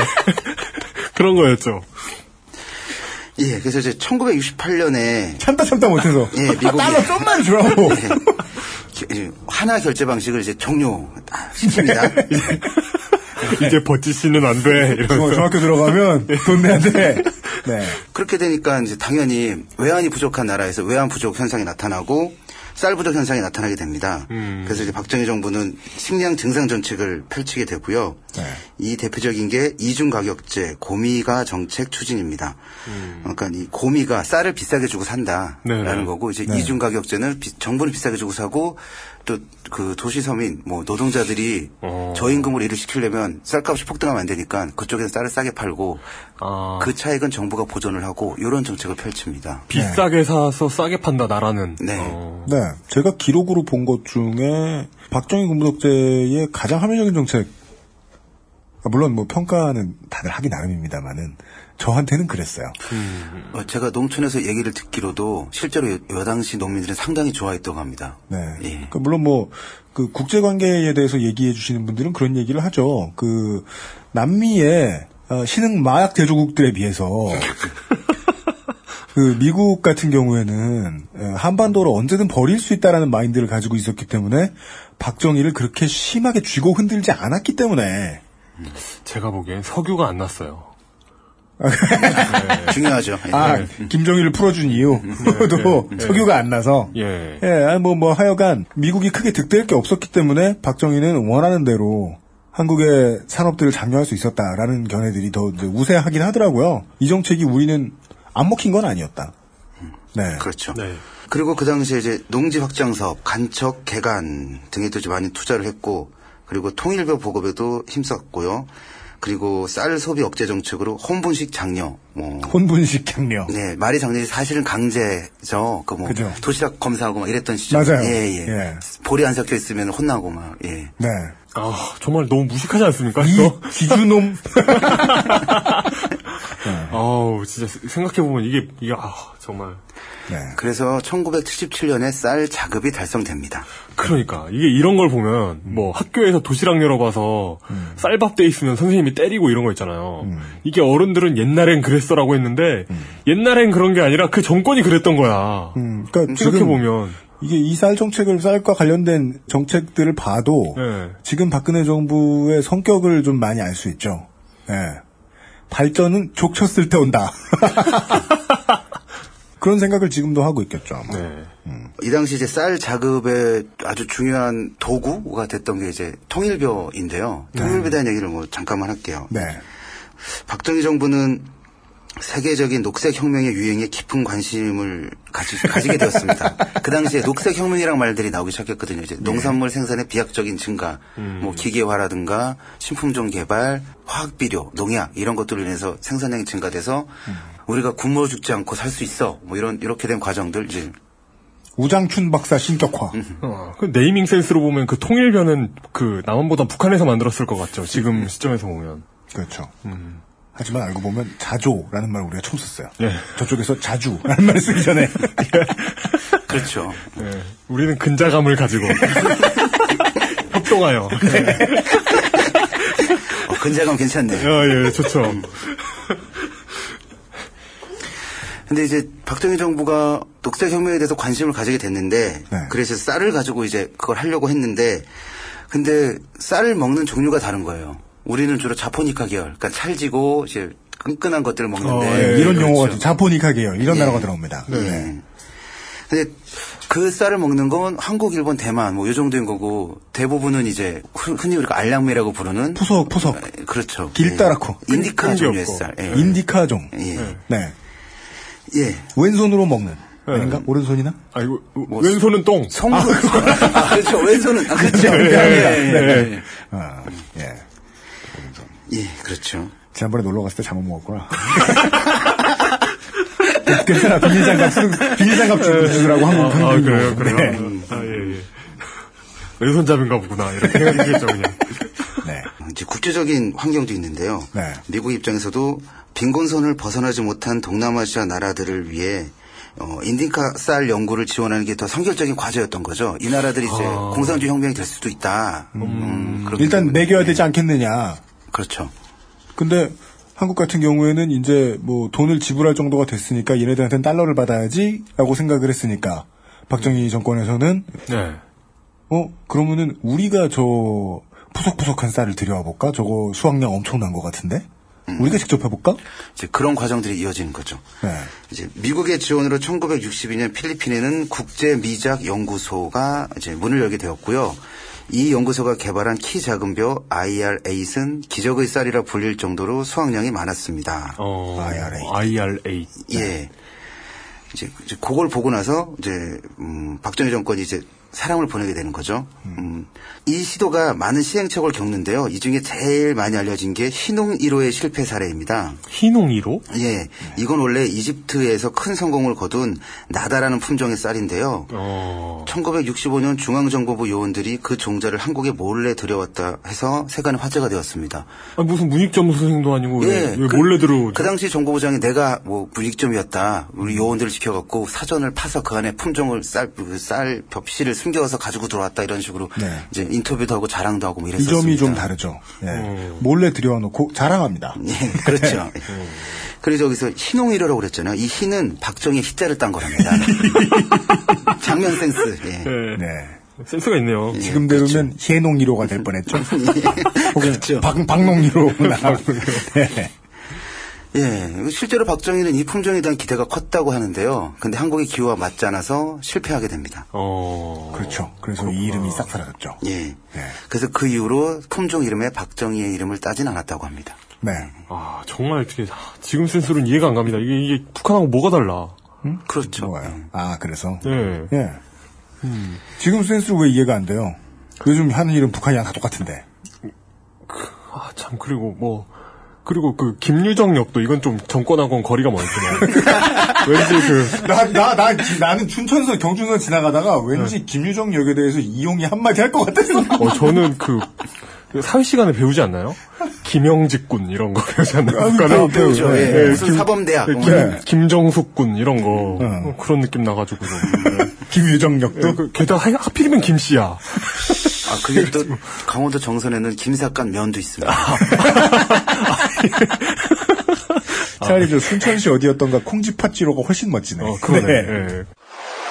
전주시 완산고입니다. 서울대학교 농과대학 허문회 교수가 아, 국제미작연구소에 벼 육종을 연구하러 간 것은 중앙정부 요원들이 나다 종자를 들여오기 직전인 1964년 여름이었습니다. 네. 예, 이 허문회 교수는 어, 미국 벼 육종 최고 연구자였던 헨리 비첼 박사한테 벼 육종을 배우고자 어, 국제미작연구소를 찾아갔고요. 그래서 이제 품종 개량에 참여하게 되죠. 키 작은 다수학 인디카 품종, 그러니까는 쌀알이 흩어지는 그 품종을 그 자포니카 교배하는 그런 걸 연구를 하게 되고요. 이제 이렇게 교배한 거는 노새와 같이 씨를 맺지 못하는 경우가 대부분이었다고 해요. 그래서 이것을 다시 인디카와 교배해서 번식력을 회복시키고자 하는 이런 연구를 했다고 합니다. 그래서 이 결, 이런 연구의 결과 1966년 봄에 유명 품종들과 비슷하게 키는 작고 이삭이 크지만 온도의 기후에서도 잘 적응할 수 있는 품종을 개발하는 데 성공을 했고요. 이게 훗날 통일벼입니다. 어, 네. 그렇구나. 예, 예.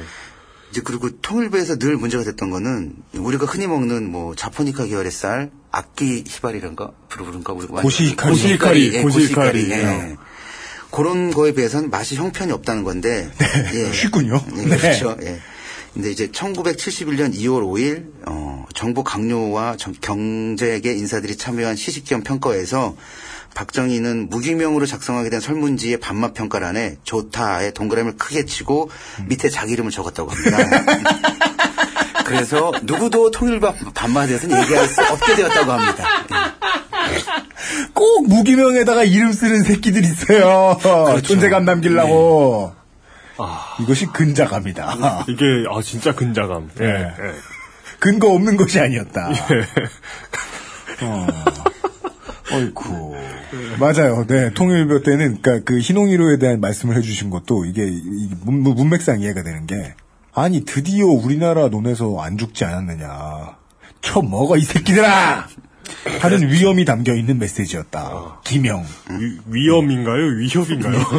뭐 둘 다죠. 네.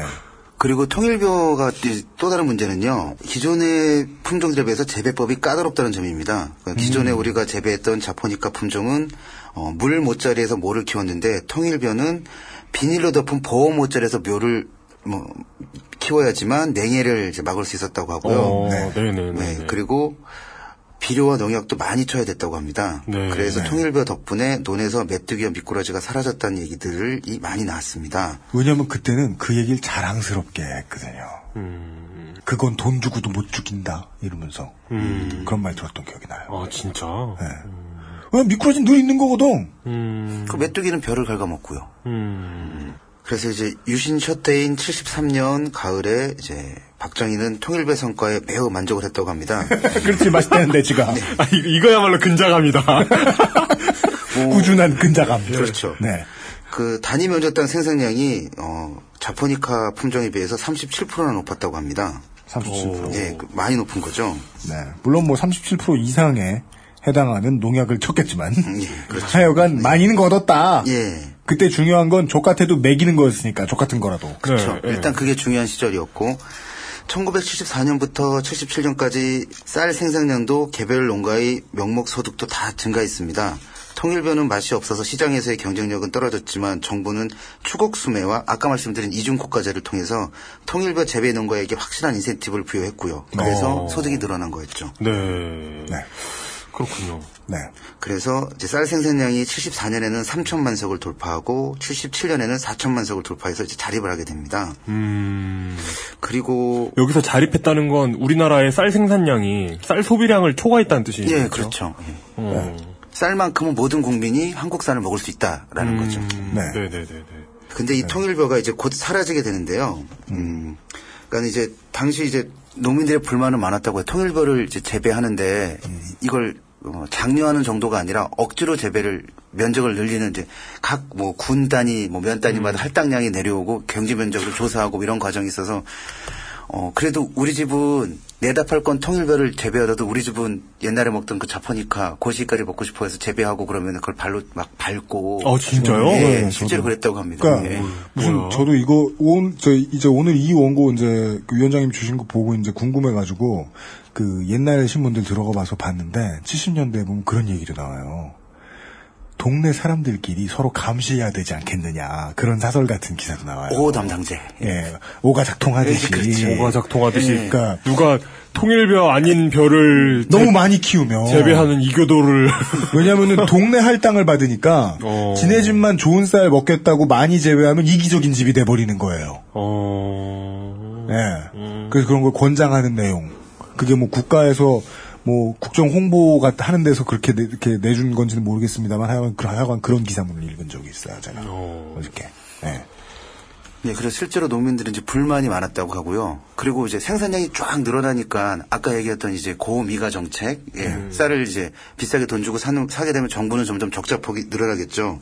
네. 적자가 많아졌고, 네. 그래서 이제 고미가 정책을 포기합니다, 정부가. 어... 네. 그리고 나서 쌀로 막걸리를 만드는 걸 허용했습니다. 음, 네. 예, 그리고 네. 아, 맞아. 금주령이 있었지. 예, 이 이전에는 함부로 술 만들었다간 큰일 났었죠. 예. 음. 네. 시바스리 갈만? 그러니까요.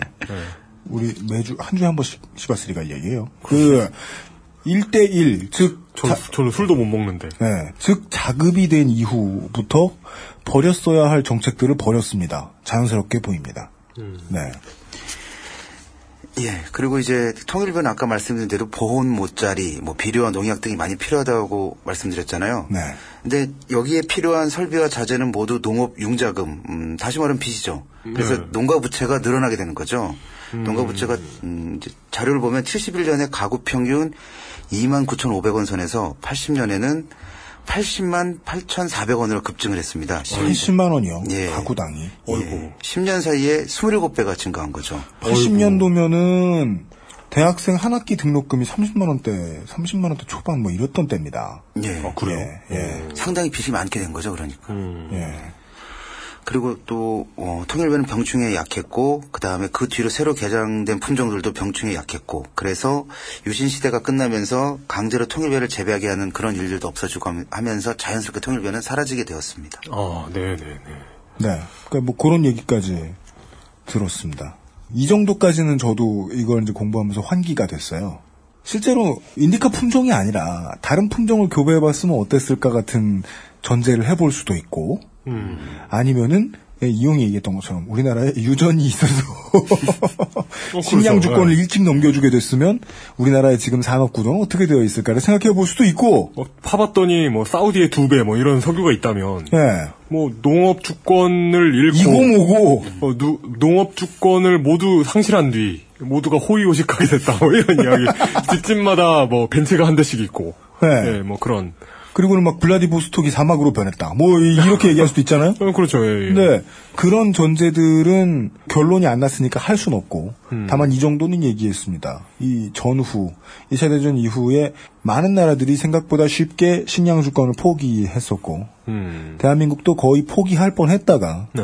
어찌 되었는지, 당시에 대한민국 정부가 잘한 것인지, 아니면은 국제 정세가 대한민국을 그냥 내버려뒀기 때문에 알아서 잘할 수 있었던 것인지, 하여간 농민의 빚을 줄이고 나머지 전 국민들이 비교적 싸게 쌀을 사 먹으면서도 쌀 생산량을 늘릴 수 있는 방식으로 비교적 건전하게 늘려왔고 그 다음에 있을 수 있는 부작용들은 그 전에 나빴던 제도들이 자연스럽게 폐기됨으로써 음. 처리는 네. 되었다. 그러나 네. 사람들이 민주주의를 불신하는 이유는 뭐겠습니까? 뭘 만들어서 쌓으면 다시 부시죠. 그렇죠. 그리고 부서지면 나중에 쌓으려고 그러는데 그게 다 쌓기가 성공하는 때도 있지만 안 되는 때도 있습니다. 그 뒷일 어떻게 됐는지는 광고를 듣고 다시 얘기해 보겠습니다. XSFM입니다. 자체 교사 자격 시험을 통과한 선생님들만 수업을 진행하고 적은 학생 수를 유지해 수업의 질이 떨어지지 않는 전화 영어. Perfect 25.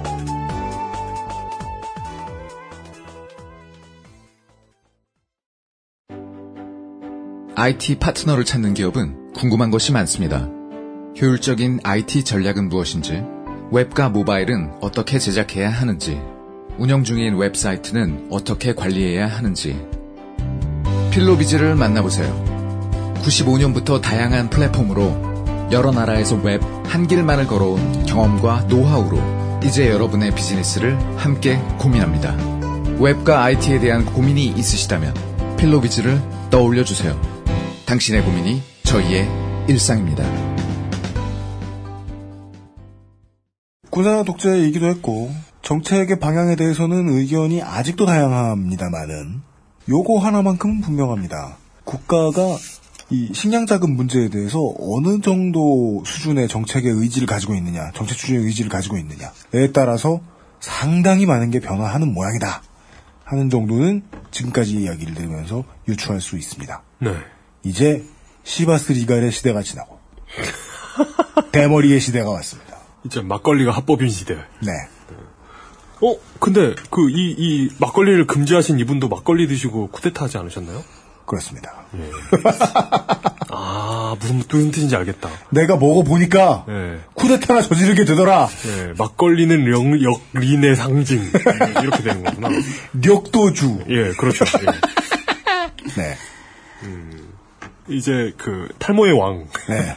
탈, 탈모인의 왕. 탈모 독재 시대가 찾아왔어요. 네. 네. 예, 그렇죠. 제2차 군부 독재 시대의 미국 정책.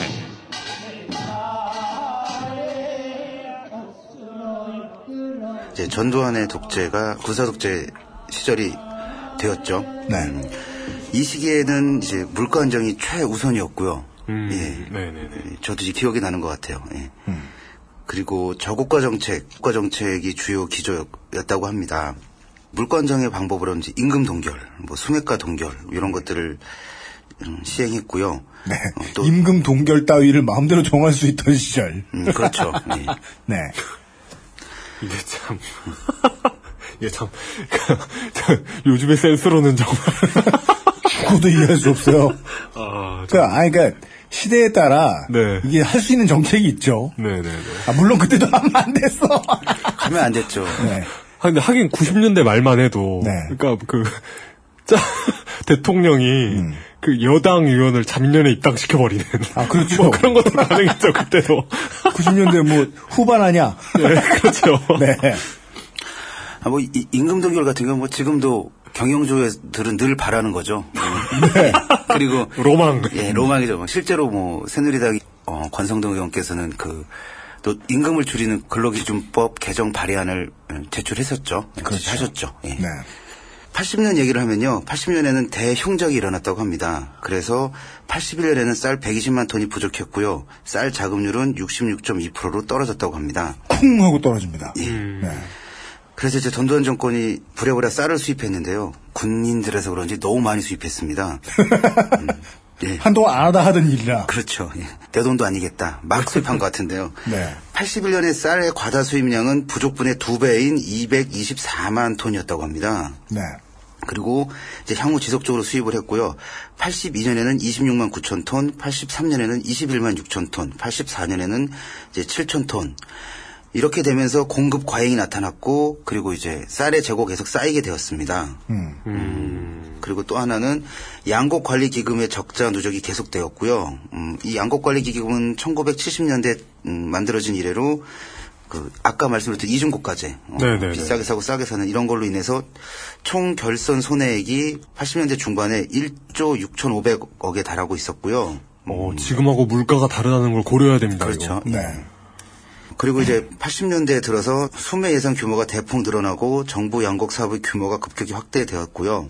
이 정부 관리 양곡의 주요 기능은 아까 물가 안정 말씀드렸잖아요. 네. 그래서 이제 계절 고가 안정이 있었습니다. 이 농산물이라는 게 집- 집중적으로 나오기 때문에 그렇죠. 예, 예, 그 예. 다음에 봄이 된다거나 여름이 되면 이제 가격이 폭등하게 되는 이런 걸 막기 위해서 음. 정부가 많이 사들였다고 하고요. 음.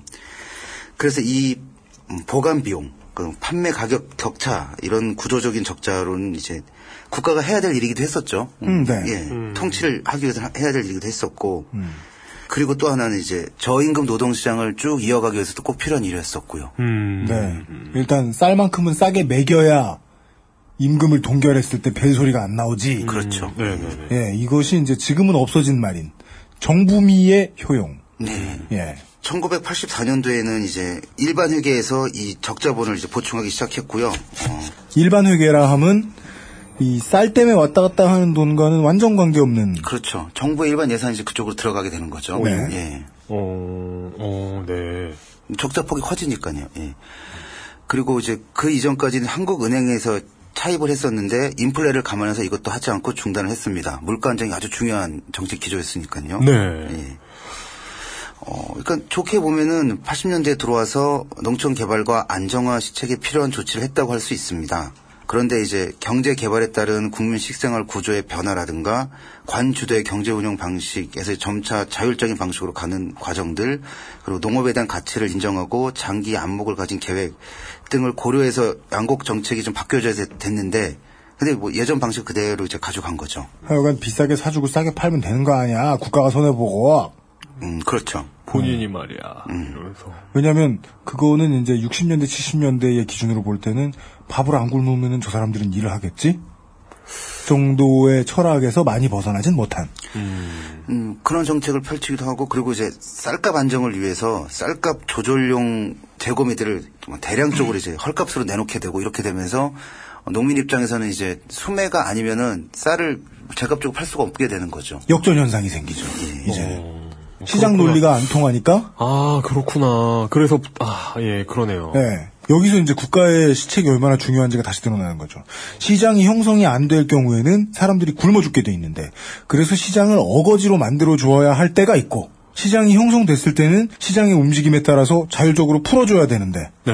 그걸 안 해주니 만드는 사람들이 다 죽었다. 이거는 우리가 맨날 얘기하는, 요즘 맨날 얘기하는 몇 개의 기업의 총수들이 다 해먹는, 영주들 다 죽는다. 이 얘기가 아니죠. 그렇죠. 예, 쌀은 대기업이 만드는 쌀 아직까지는 대한민국에 없지 않습니까? 개별적으로 다 만들어서 파는 하니까 모두가 자영업자고 모두가 제값을 받고 팔 수 있는 권한이 있어야 되는데 네. 그것을 줄 수 없는 상황이 생겼다. 네, 네, 네. 간략하게 말하면 이제 농민 입장에서는 쌀을 가격에 팔수 있는 시장이 존재하지 않게 된 상황이 된 네. 거고요. 네.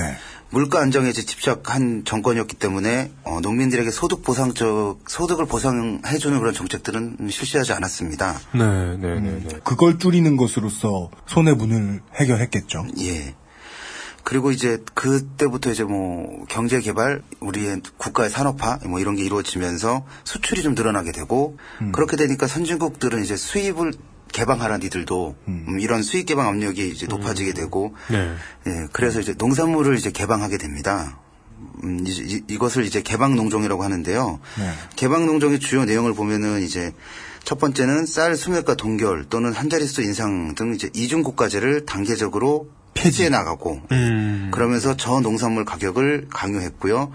쌀 수매가 인상 억제로 인해서 농가가 입은 직간접적인 피해는 1981년부터 85년까지 약 2조 원에 달했다고 합니다. 이 추정이죠. 예, 아, 연- 네네. 연구자들의 추정입니다. 네. 이것이 농가 부채 누적의 주요 원인 중 하나였다고 합니다. 음. 네.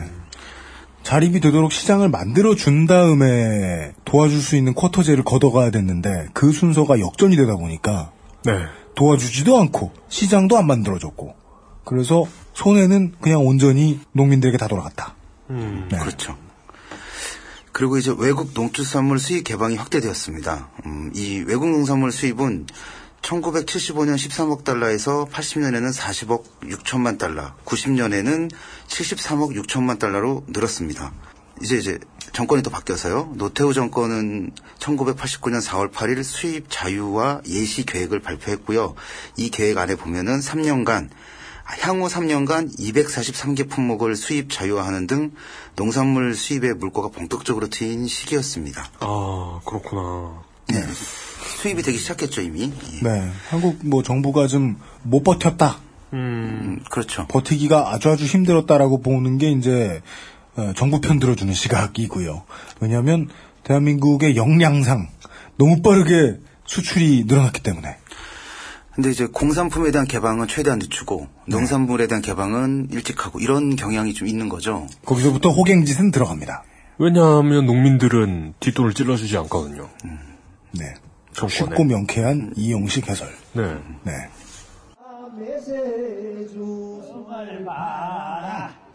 노태우 정부의 미국 정책.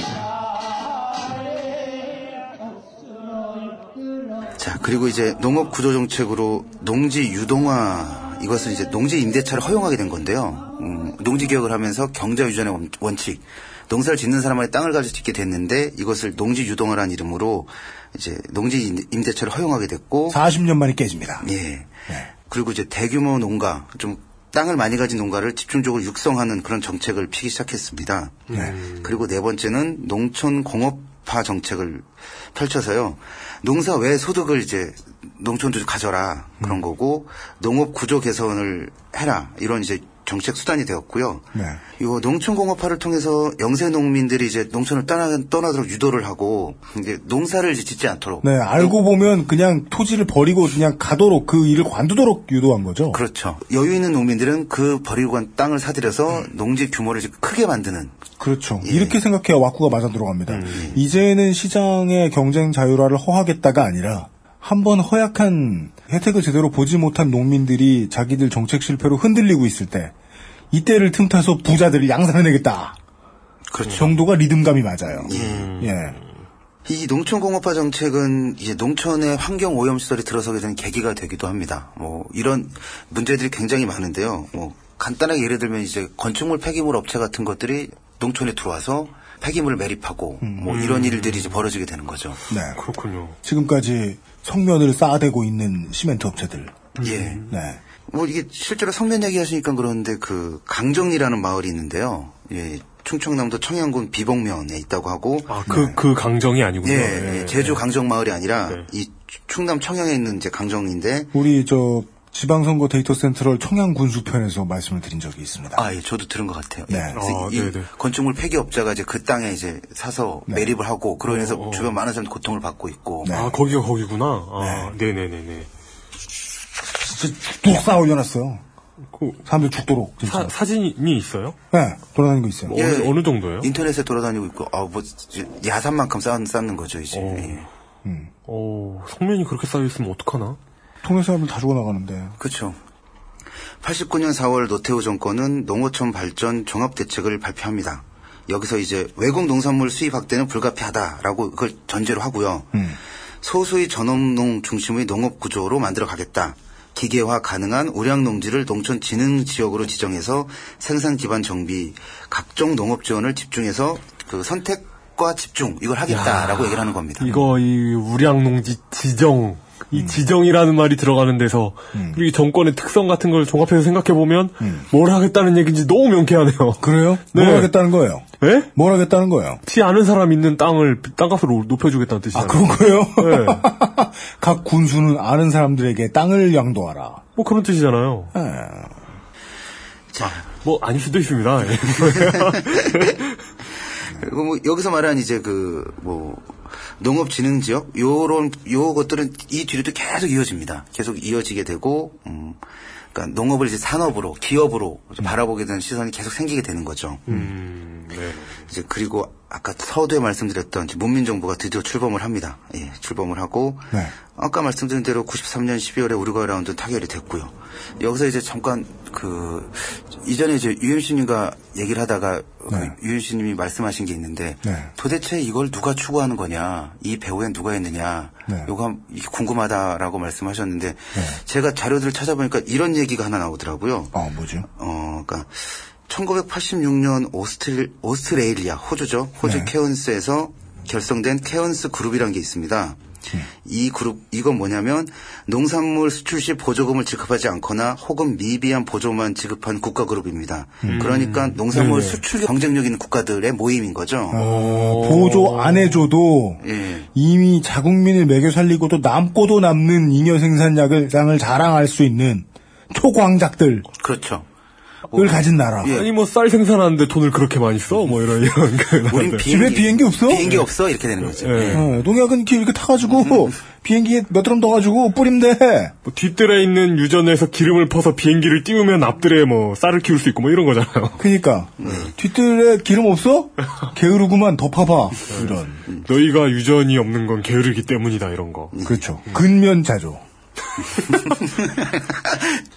이 그룹은 86년에 이제 결성이 되었고요. 이 회의에서 세계적인 타결 합의안을 제시합니다. 이 합의안은 글로벌 식품 그룹인 켈로그 회사가 500만 달러를 제공해서 작성되었다고 합니다. 전해지는 얘기고요. 연구 용역했구만요. 그렇죠. 이 안을 미국 측 우루과이 라운드 안으로 고쳐서 그 당시 아까 얘기했던 가트에 제출한 사람이 세계적인 곡물 메이저 그룹인 카길의 중역이었던 암스타츠이고요. 이 미국안은 다시 듀즈 의장 초안으로 변형되었다고 합니다. 따지고 보면 국제적인 정경 유착인 거죠. 뭐 이제 한국도 관피한 문제만이 되지만 네. 미국도 이제 회전문 인상 어느 그룹의 중역으로 있다가 국가기관에 들어왔다가 다시 또 가고 이런 일들이 비일비재하잖아요. 이 농업 생산력 있는 나라들의 그룹이란 알고 보면은 농작물의 오페크 같은 거로군요. 근데 오페크와 다른 점이 있다면 그 오페크에 포함되어 있는 국가들이 석유가 나왔다 뿐이지 다 쩌리들이거든요. 음. 근데 농산물이 많이 나오는 나라들은 얘기가 다르죠. 네, 미국. 음. 미국 미국이 껴 있는데 뭐 게임 끝난 거 아닙니까? 그리고 또 석유란 네. 어차피 안 나는 나라는 안 나는데 그렇죠. 이 경우에는 농산물이 안 나는 나라가 없으니까 그렇죠. 예. 농산물을 못 심게 하겠다. 어, 그렇죠. 그런 게 다르네요. 예, 예. 음.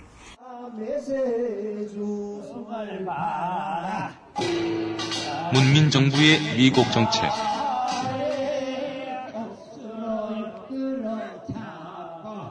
어, 앞서 얘기한 대로 이제 우루과이 라운드 협상이 타결이 된 거고요. 모민 정부 때. 네. 그래서 이제 97년 7월부터 이제 쌀, 쇠고기, 새우, 생우 등 24개 품목을 제외한 전 품목이 개방이 되었습니다.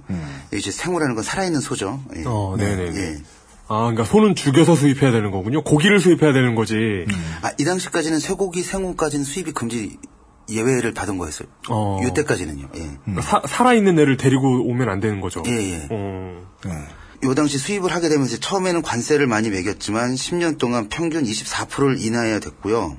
문민 정부도 나름대로 이제 정책을 발표를 합니다. 우루과이 라운드에 대응하기 위해서 신농종 5개년 계획이라는 걸 발표를 합니다. 이제 여기서는 이제 이 산업 얘기가 본격적으로 나오는데요. 농림수산업을 경쟁력 있는 기술 산업으로 육성하고 농어민을 전문 농업 경영인으로 육성하며 살기 좋은 농어촌으로 만드는 것을 목표로 한다. 이렇게 얘기를 합니다. 단어들이 살짝 살짝 바뀌고 있네요. 그 외에는 의의를 못 느끼겠다. 예. 저는 이- 이거 뭐 단어가 살짝 바뀐 것도 있지만 그 저번 대통령께서 하신 말씀 있잖아요. 뭐야? 이번 이것을 기회로 삼아. 위기를 기회로 삼아. 위기를 기회로 삼아. 더욱 빨려라. 예, 예, 예. 뭐 그런 얘기가 생각나네요. 음, 네. 농업의 경영이라는 것을 심기 시작한 거고 생산성 향상을 위해서 구조 조정은 당연하다. 이런 논리들이 펼쳐지기 시작합니다. 아, 근데 여기 논리까지 도착하는 동안에 전두환 정권의 결정적인 실책이 있었는데 이미 시장이 제대로 자립하기도 전에 시장을 개방했고 추곡 수매에 대한 지원을 중단했고 이러는 등의 타이밍 나쁜 타이밍 러시가 한 번 있었는데 그걸로 무너진 걸 가지고 시장 경제를 어떻게 하겠다 이게 순리가 맞는 것처럼 정부는 계속해서 거짓말을 하고 있었네요. 그렇죠. 뭐 세계화가 대세다. 뭐 신자유주의가 대세다. 뭐 이런 말들을 하게 되는 거죠. 80년대부터 이미 경쟁력을 조금씩 갉아먹고 있었네요 우리나라 정부가. 예. 어, 대신 이제 문민 정부는 42조 원을 구조 개선 사업으로 투자 또는 융자를 했습니다. 거기에다가 농어촌 특별세법을 제정해서 10년간 특별세로 15조 원을 조성해서 농업진흥과 농어민 복지 확충해 쓰도록 했습니다. 이 개별 가구에는 그렇게 지원을 해주면 안 되게 됐는데 우루과이 라운드 이후에 근데 그렇게 특정 그 업계에다가 돈을 막 푸는 건 괜찮았나 보네요. 42조라면 만만치 않은 돈인데. 근데 이걸 갖다가 이제 그 농업에만 쓰인 게 아니라 구조 개선이라고 말씀드렸잖아요. 길 넓히고 결국은 이제 그 땅을 개발하는 대로 돈이 많이 들어갔죠. 농기계를 또 사는 이런 이런 쪽으로도 많이 가고 네. 그걸 융자해 주면서 농가에는 빚이 막 쌓여가고 이런 과정들이었습니다. 아, 그냥 지들은 지들끼리 인프라 확충하고 네. 돈 빌려줘가지고 그 이자 내야 되는 건 또 농민들이고 뭐야 이런 그림으로 봐도 좋겠네요. 예, 그렇죠. 근데 이 막대한 재정 투입은 아까 말씀드렸다시피 이제 융자가 진행됐기 때문에요. 결국은 농가 부채 누적으로 됐고요. 그리고 이게 지금 뭐 아까부터 10년 단위 끊어서 계속 결국은 농가 부채의 증가로 네. 이어지게 됐다는 말만 나오네요. 음. 농가 소득 증가란 말은 절대 못 들어봤네. 지금까지. 그렇죠. 어. 농산물 가격 안정과 보장의 바탕이 없는 상태에서 네. 음, 구조 개선을 이제 강행하게 되고 이러면 당연히 부작용이 나오게 되는 거죠. 그러니까 대농들은 정보 보조를 이용해서 융자를 얻어서 수입이 어려운 신선 과일, 시설 채소 재배, 뭐 그리고 일부 축산 분야에서 과잉 생산이 이루어지고 그래서 가격이 폭락하고 음. 그래서 어떤 뭐 이제 농민 자살 뭐 이런 얘기도 나오기 시작하고 네. 예. 음, 그 투자를 많이 한 농민일수록 부채가 더 많아지고 음, 고부가 가치가 있는 작물들은 돈이 좀 기존에 많아야만 심을 수 있고 예. 시- 시설을 또 만들어야 되니까. 시설 만들어야 되니까 예. 그러자면 돈 빌려야 되는데 그리고 많이 만들었더니 또 유행 따라서 또 막 정부가 정해서 막 지었더니 가격이 폭락해버리고. 음. 예. 당장 힘드니까 저쪽에서 짓는 걸 이쪽에서 짓다 말고 또 망하고 그런 과정들이 이제 반복이 된 거죠. 비직 자기 경제에 실제로 도움이 되는 사람은 부자밖에 없거든요. 네. 그러네요. 예.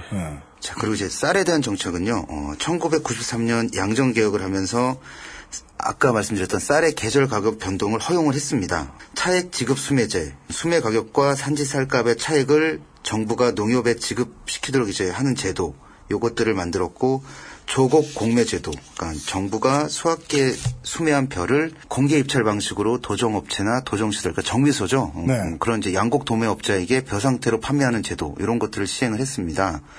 그러면서 수매량은 점진적으로 이제 축소를 했고 수매가 억제 정책은 밀고 나갔습니다. 어, 네. 그리고 96년에는 수매제를 약정 수매 제도로 전환시켜서 수매량 감축과 가격 인하를 유도했습니다. 이 정부의 정책이 하여간 정부민은 꾸준히 줄였다. 꾸준히 줄였다는 건 점진적으로 줄면은 이게 물론 뭐 사람들은 쌀을 무조건 사 먹어야 되니까 어쩔 수 없이 사긴 사겠습니다만은 가격 경쟁력상 여전히 정부미가 먼저 빠져나갈 것이다. 정부미가 먼저 빠져나간다는 건 정부미가 쌀 가격의 기준이 되고 그래서 쌀의 가격을 정부미 말고 다른 쌀도 팔아야 되는 사람들 입장에서는 농민들 입장에서는 올릴 수 없는 음. 상황은 지속되는데 정부 미 수매는 줄어들고 그렇죠. 그런 상황이었다. 예, 쌀값이 제값을 못 받는 게 지속이 되는 거죠. 네. 그리고 이제 98년에는 이제 어, 국민의 정부 김대중 정권이 음, 탄생을 했고요. 음, 출범을 했고요.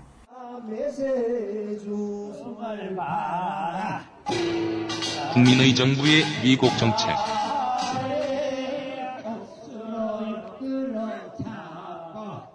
이때는 이제 농업과 부채 경감, 유통 개혁 뭐 이런 정책을 주력을 했습니다. 1999년 2월에 제정한 농업 농촌 기본법에서 어, 기본 원칙으로 내세운 게 시장 원리를 바탕으로 한 효율성을 추구하되 농업의 공익적 기능을 고려해야 한다라고 정부에서 말을 했습니다. 네. 네.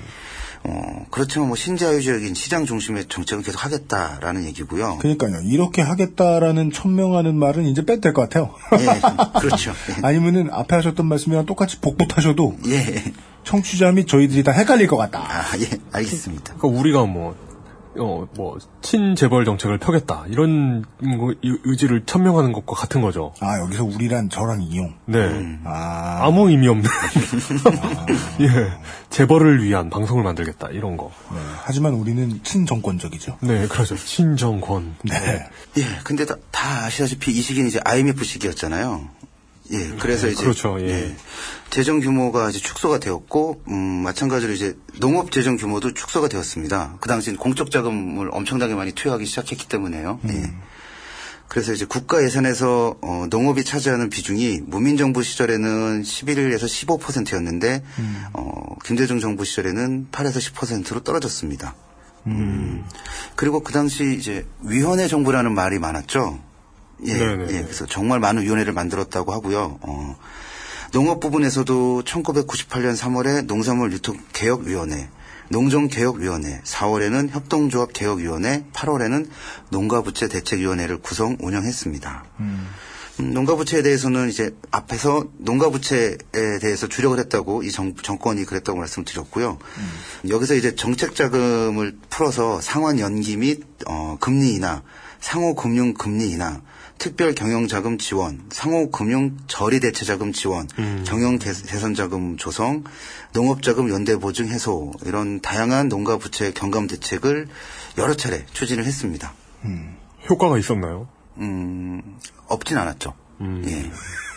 없었다는 말씀을 대신하시고 계시네요. 이렇게 했지만 결국은 또, 또다시 빚이 늘어가는 과정들이 또 반복이 되는 거죠. 그러니까 이게 그 근본적인 원인에 대한 네. 진단 없이 그냥 이렇게 당장 어떤 그 현상에 대해서만 지금 거론하고 있는 거잖아요. 빚이 네. 늘어났다라는 현상에 대해서만. 네. 원인은 오히려 이렇게 원인이 되는 요소는 오히려 더 강화시키면서 네. 그러니까 뭔가 이렇게 좀 예. 그 대출 정책에 대한 염증이 이제서야 나오는 것도 되게 이상해요. 이런 어떠한 산업이 죽어갈 때, 어떠한 계층이 죽어갈 때마다 꼭 대출을 알선해줘요. 그렇죠. 그러니까 네. 그게 신기하더라. 네. 어, 진짜. IMF 때 공적 대출로 해줬으면 얼마나 좋아. 그 은행들 이런데. 이건 뭐 마치 세월호 얘기하고 똑같죠. 재난 상업주의. 음. 재난이 터졌다. 돈 벌러 가자. 혹은 정부 입장에선 재난이 터졌다. 누군가에게 돈을 벌게 해주자. 근데 그게 농민들은 아니었던 모양이다. 재난이 터졌다. 아이고 우리 처남이 뭐하더라 이러면서. 대부업. 네. 그리고 이제 농업 얘기하면은 이제 많이들 얘기하시는 게 유통 구조의 문제점들 옛날부터 많이 언론에서도 보도했었고 산지에선 배추가 얼마인데 소비자는 얼마에 산다 이런 얘기들 많이 들으셨 들으셨죠? 네네. 예. 그래서 이제 그 김대중 정부 시절에 유통 구조를 개혁하기 위해서 도매 시장을 경유하지 않는 넓은 의미의 직거래를 확대하는 것에 역점을 두었습니다. 음. 이런 근- 근데 이제 이런 유통 정책 지원의 성과가 생산자 소비자보다는 대형 유통 매장 유통 관계자들에게 유리하게 전개가 된 거죠. 그러니까 대형 마트에서 농산물들을 아주 싸게 가져다가 소비자에게 적절하게 이익을 보면서 팔 수 있는 것들이 확대가 된 거죠. 아. 넓은 의미의 직거래라고 말씀해 주신 건 일단 실제 직거래가 아니고 실제 직거래 한다는 건 너무 힘든 일이고 국민들의 기름값을 다 합치면 장난이 아닐 테니까 그거 말고 지금 당장 중간 유통업자들이 너무 많이 떼먹으니까 음. 거기에서 조금 덜 떼먹는 대형 판매책들이 소매 겸 도매 업체들이 신이 났다. 그렇게 됐죠. 그리고 농산물 유통에서 이제 농민들이 조직적 대응을 하기 위해서 협동조합 이런 것들을 많이 만들어서 이제 하자고 얘기는 했는데 그- 그것은 제대로 이루어지지 않았습니다. 지금도 명맥을 이어오는 게 있지만 그리고 또 잘 유지되고 있는 협동조합도 있지만 작죠. 작죠. 안타깝게도. 네. 그 양반들 입장에서도 크게 하자니 상업성을 띠면 또 먹힐 것 같고 음. 해서 그냥 적당한 규모로 만족하시는 것 같기도 하고. 예, 그 생협 부분이나 이런 부분들은 다음에 좀 더 자세하게 다루도록 하겠습니다. 네, 알겠습니다. 예. 어, 이제 그리고 나서 이제 참여정부가 들어서죠. 이제 네. 예, 참여정부에서는 참여 정부와 21세기의 미국 정책.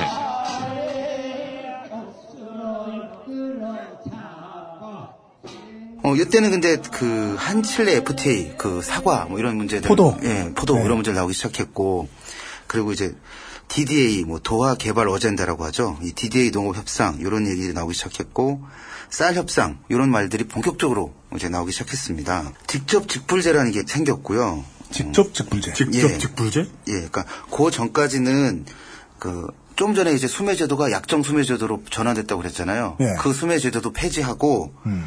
이제 공공 비축미를 정부에서 가지고 있고 음. 나머지는 이제 쌀 생산하는 농가에서 손해 보는 것들은 정부가 보존을 해주겠다, 음. 돈으로 보존해주겠다 해서 직접 직불제를 이제 시행하게 됩니다. 어, 예. 네네 네.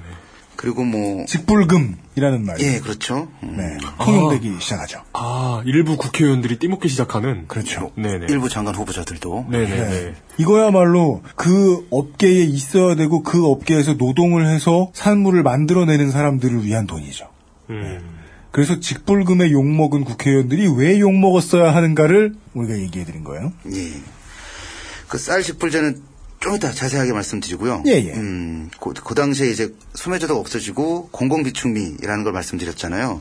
그러니까 이제 식량 안보를 목적으로 두 달치 정도의 식량을 음, 갖고 있어야 된다. 이러면서 공공비축미를 이제 국가에서 어, 비축하게 됩니다. 네. 그리고 생산비 절감을 위해서 6헥타르 기준의 전업농 7만 호 육성을 이제 정책적으로 추진하게 되고요. 아까 농지개혁으로 3헥타르 이상 못 갖게 했다고 그랬잖아요. 네. 그 이상의 그러니까 쌀만 전업으로 크게 농사 짓는 사람들 많이 키우겠다. 이런 정책이었죠. 그 저번에 3헥타르를 못 갖게 했을 때하고 좀 상황이 변한 게 농촌에 사람이 엄청나게 없어졌어요. 네. 그래서 3헥타르 이상 못 갖게 하면 나머지 헥타르는 아무것도 없어. 농사를 지을 수 없는 땅이 너무 많이 생기게 되는. 그래서 막 군청에서 남는 돈으로 막 잔디 야구장을 만들 상황. 네, 잔디 야구장을 만들고 무슨 뭐 게이트볼. 어, 저희 네. 부모님 사는 동네에 따르면 음. 거기에 살았던 그 역사적 유명인이 있습니다. 음. 그런 유명인의 사당을 어, 진시황 무덤처럼 만들고 위인의 생가를 신축하고 거기 뭐 위인 전문 네크로맨서가 있어요 공무원 중에? 예, 예, 그런 경우가 생기죠. 어, 지자체마다 그 위인 갖고 싸우기도 하고 그래요. 맞아요. 예, 맞아요, 예, 맞아요. 예. 이 사람은 여기 태어났다, 저기 태어났다 그러면서. 아니야, 우리 한 우리 우리 동네에서 죽었어, 막 이런 거. 논개가 마스코트인 지자체가 두 군데잖아요. 지금 싸우고 있는 곳은 세 군데, 세 군데. 세 군데. 태어난 곳, 죽은 곳. 태어난 곳, 죽은 곳, 그 들른 곳. 기초지자체 이하 면 단위로 내려가면 이제 한 네다섯 군데가 싸우고 있습니다. 예. 3헥타르의 개념. 농사를 지을 사람 혹은 그 땅을 통해서 먹고 살아야 할 사람 이 많은 개념에서 이제는 그 쌀을 만들어 주어야 할 사람마저 없는 상황으로 네. 개념이 바뀌었다. 예, 그리고 뭐, 제, 이걸 준비하면서 음, 몇몇 분들을 만나고 직접 얘기를 들었는데요. 네. 실제로 지금 현재 농촌에서는 고령화가 너무 많이 진행이 되어서 그러니까요. 어, 젊은, 그러니까 상대적으로 젊은 그, 래도 이제 50대, 40대, 50대, 60대 뭐에. 예, 이런 분들이 마을 농사를 다 짓는다고 합니다. 네. 어, 그렇죠. 예. 예, 예. 할아버지 할머니들 힘들어서 주- 짓지 못하니까 60대부터 청년에 들어갈 수 있습니다. 네. 그래서 뭐 그분들이 노- 모내기 할때 한꺼번에 다 하고, 예. 그리고 뭐 추수할 때도 한꺼번에 이제 뭐 기계들이 있으니까 그걸로 다 하고 그런 형태의 이제 농업이 이루어지고 있다고 합니다. 예, 그래서 다시 돌아와서 이제 그래서 뭐 참여정부 때는 어 RPC 미국 종합 처리 시설이라고 하는데요 그 정미소입니다. 이것을 이제 개혁하고 이걸 좀 크게 만들고 음. 그래서 이제 이때부터 이제 그 브랜드 쌀들이 나오기 시작하는 거예요. 그렇습니다. 아, 아, 뭐 이천 임금님 쌀 이런 거. 예. 우리가 그때부터 마트에서 동네를 가지고 네. 에, 쌀의 quality를 따지기 시작하게 됐죠. 비슷하던데 그냥. 지자체 브랜드. 예. 이것도 뭐 다 언론에서 뭐 보도됐듯이 이천 쌀인데 실제로는 저 다른 동네 나온 쌀들 다 글로 들어와서 그 정미소만 통과하면 다 그냥 그 브랜드로 팔게 되고 뭐 이런 일들도 많다고 합니다. 네. 주먹구구에 어느 정도 있죠. 그래도 최소한 그 안에 길쭉한 버석버석한 쌀이 섞여 있지는 않다 아직은. 사실 그런 브랜드를 만들기 위해서는 그 quality control이 가장 잘 돼야 되는데 네. 잘 돼야 되는데 그런 규모의 quality control을 할 수 있는 음. 어, 지방 조직을 가지고 있는 그 농촌 지자체가 많지가 않아요 사실 음. 어, 그 구성원들이 다 노인들이고 이러다 보니까 예 그런 단점이 있습니다 음. 뭐 여튼 예. 좀 전에 나왔던 얘기, 쌀- 쌀 직접 직불금, 직불제, 요, 요 부분에 대해서 좀 말씀을 드릴게요. 예. 그러니까 이제 요것과 함께 동시에 실시된 게 공공비축미 제도인데요. 공공비축미 제도를 이제 하기 위해서 그리고 그 소득 보전을 하기 위해서 목표 가격이라는 게 이제 도입이 되었습니다. 목표 가격이요? 예, 목표 가격. 네. 요 가격만, 요 가격의 차액에 대해서 보상을 해주겠다는 거죠. 어, 예. 이 목표 가격을 기준으로 해서 시중 쌀값의 변동에 따라 발생하는 차액의 85%를 정부가 직접 지불금으로 줘서 농가의 소득을 보전해 주는 거죠. 이게 직접 지불금입니다. 드디어 80년대, 70년대보다 한 단계 올라선 예. 수준이네요. 그렇죠. 불만이 뭐, 열 방울 있으면 한 방울 정도 치워준 수준으로 느껴집니다만. 근데 요게 또 웃긴 게 뭐냐면요. 2005년에 정해진 목표 가격은 음, 80kg 한 가만에 18만 83원이었습니다.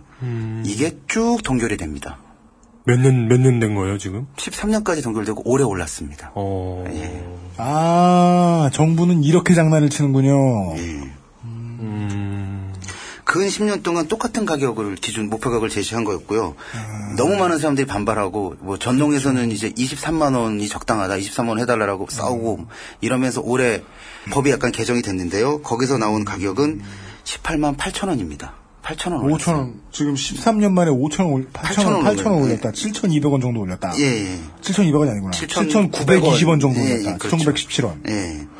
아니, 어 암산 빠르시네요 그 참여정부 때 안타까운 얘기입니다만은 다른 집회들에 비해서 그전 이제 정부들에 비해서 농민 집회를 좀 많이 비춰주긴 했어요. 예, 그렇죠.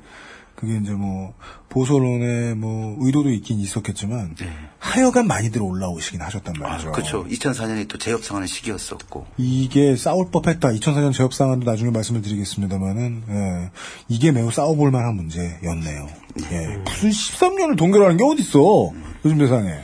잠깐 더 말씀드리면 뭐 이제 유기농 농사 짓는 분들 계시잖아요. 예. 이분들도 이제 생협에 납품을 하시잖아요. 그렇죠. 예. 이 생협도 동결을 합니다. 쭉.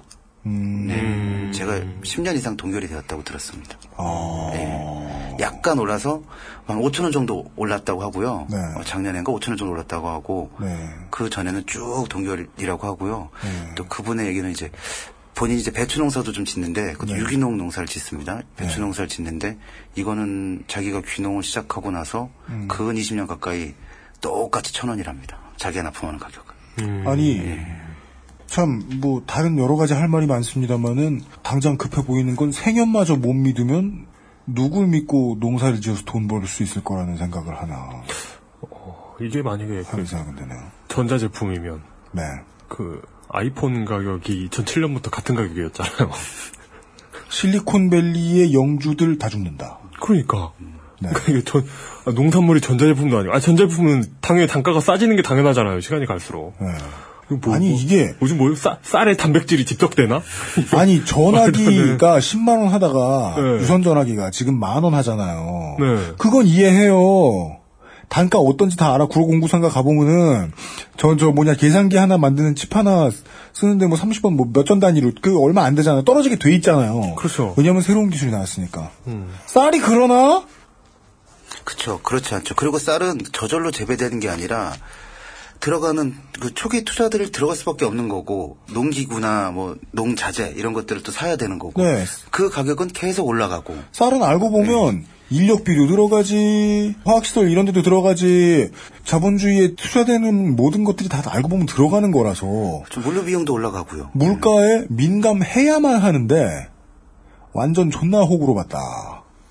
대한민국은. 이게 드러나네요. 예, 그렇죠. 그리고 이제 그 쌀 보존 직불제 또 다른 문제는 이 2013년 현재 그 농지 임차 비율이 50% 정도 됩니다. 그러니까 50%는 자기- 농사를 안 짓는 거예요. 그 자기 땅이 아닌 곳에서 예. 농사를 짓는 분들이 반절. 예. 근데 이게 정확히 반절은 아니고요. 네. 자작, 소작이 합쳐진 경우가 꽤 많습니다. 내 아. 땅을 좀 갖고 농사를 짓고 이것만 갖고는 수입이 안 되고 마을에 있는 분들은 이제 농사 짓기 나이가 힘든 분들도 계시고 그 양반들한테 좀 빌린다거나. 예, 옆에 나가 살던 분도 계시고 이런 분들 걸 빌려서 짓는 거죠. 그 저희 외가 쪽이 이래요. 왜냐하면 그 저희 외할아버지가 아무리 땅을 조금은 가지고 계셨잖아요. 음. 근데 이 외할아버지 계속 돌아가시면서 음. 자식들에게 상속을 합니다. 음. 근데 그 땅을 누가 농사를 져요? 지금 아무도 아무도 시골에 안 사는데. 그래서 하는 수 없이 그러면은 아랫집. 아랫집 누구 분께 그냥 지어서 드시라고 하면서 음. 그냥, 그냥 맡기는 경우가 있죠. 아, 그런 아름다운 경우도 있고 이제 거기에 대한 이제 어, 수수료를 받는 경우들이 더 많죠. 예. 네. 소장료를 받는 거죠. 음, 네 네. 물론 아름답게 조금 받을 수도 있긴 있지만. 예. 예. 그 소장료 같은 경우는 이제 단작 작물일수록 좀 많이 받습니다. 아 그래요? 그러니까, 그러니까 뭐 1년에 이모작을 하는 경우는 좀 적게 받는데 왜냐하면 두 번을 받게 되니까. 음. 근데 단작을 하게 되면 비율이 좀 더 올라가고 그렇게 예, 구성이 돼 있고요. 근데 논이라면은 이모작 할 수는 없으니까. 여전히 어, 쌀농사 짓고 마늘이라든가 보리라든가 이렇게 이- 이모작을 하시는 분들이 계시긴 합니다. 남- 근데 뭐 이제 지력 유지라든가 이런 문제 생각하면은 허구한 날 뭘 심고 있을 수는 없잖아요. 예, 그렇죠. 예. 예, 그런데 이 직불금은 땅을 가진 사람한테 땅 주인한테 주는 거라서요. 음, 그래서 이제 원래 원칙은 이뭐 법령도 보고 그러면은 이제 땅을 가진 사람이 돼 대신 농사를 직접 짓거나 농업인으로 지정이 되거나 내지는 뭐 바깥에 살더라도 뭐 이렇게 농사에 관계된 일을 한 게 증명이 된다거나 뭐 이런 사람들 상대로 이제 주도록 돼 있는 거거든요. 네. 예. 근데 요게 이제 그, 뭐, 비, 비근한 예로 2011년 5월 23일 날 청문회에서 이제, 음, 서규용 농림수산식품부 장관 내정자에게 이제 국회에서 질문을 했죠. 2007년, 2008년 농경지를 직접 경작하지 않으면서도 정부로부터 직불금을 수령했다는 의혹에 대해서 추궁을 했고, 이 서규용 장관은 형의 도움으로 농사를 지었다고 답변을 했습니다. 주말 농장이냐? 음. 그래서 이 쌀 보전 직불금을 받았죠 이분은. 예. 그렇죠. 예. 이런 일들이 참 많았고요. 또 이- 형의 도움은 뭐야? 형, 형으로 제가 빙의했나? 버추얼 농사 지어보고? 형의 도움으로 직접 농사를 지었다고요? 유로 농사 Express. 이래가지고, 어, virtual mode로 이렇게 농사를 지어보고, 그 다음에 직불금을 받았나? FM farm manager. 그래가지고 그래가지고 그런 건 있겠다. 예. 네. 그래가지고 이렇게 농 농사를 자기는 컴퓨터로 하면 형이 대신 움직여주는 거예요. real world에서. 논농사 tycoon. 예, 좋다. 난, 난 그런 거 했다고 이러면서 직불금 받았다는 거 아니야. 직불금을 주는 제도라는 게 다양한 규제 장치를 가지고 있는 것처럼 보이지만 논농사 tycoon. 알고 보면 1번 조건은 그 땅에 주인이어야 되는 거죠. 돈 관련된 소유자였어야 했으니까 이걸 가지고 악용하는 사람들도 있었다. 네. 예, 그리고 뭐 또 들은 얘기고요. 어, 농민들에게 들어보면 정부는 요건을 강화해서 농사를 실제로 짓는 사람들 주려고 노력은 해요. 노력은 하고 있는데 네. 근데 이제 농사를 짓는지 안 짓는지 그 확인 여부를 이제 군 면 단위로 이제 하게 돼 있는데요. 네. 거기서는 이제 이장님들에게 이제 부탁을 하게 되고 직접 네. 다 가볼 수는 없으니까 네. 그럼 그 이장님들 같은 경우는 이제 어, 좀 이렇게 좀, 좀 봐줘라는 얘기를 듣는다거나 뭐 이런 상황들, 뭔가 인간적인 도의를 뿌리칠 수 없다거나 아니면 여러 가지 과정들, 뭐 얽힌 과정들이 있을 수 있겠죠. 이런 것들을 통해서 어, 농사를 안 짓지만 뭐 짓는다라는 식으로 증명을 해준다거나 음. 이런 일들이 이제 이루어지고 그래서 농사 직불금이 그런 쪽으로 많이들 흘러간다. 이런 얘기들을 하시는 분들이 꽤 있습니다. 그 순진한 그 노인분들이 그렇게 아유 알았어. 인정상 봐줄게. 하면은 그 돈은 결국 원래는 농사를 짓고 있는데 자기 땅이 없는 사람들한테 갔어야 되는 건데 어 이게 뭐 세금을 다루는 정의가 상실이 되게 돼 있네요. 자연스럽게. 인정 때문에 살짝 그랬을 뿐인데.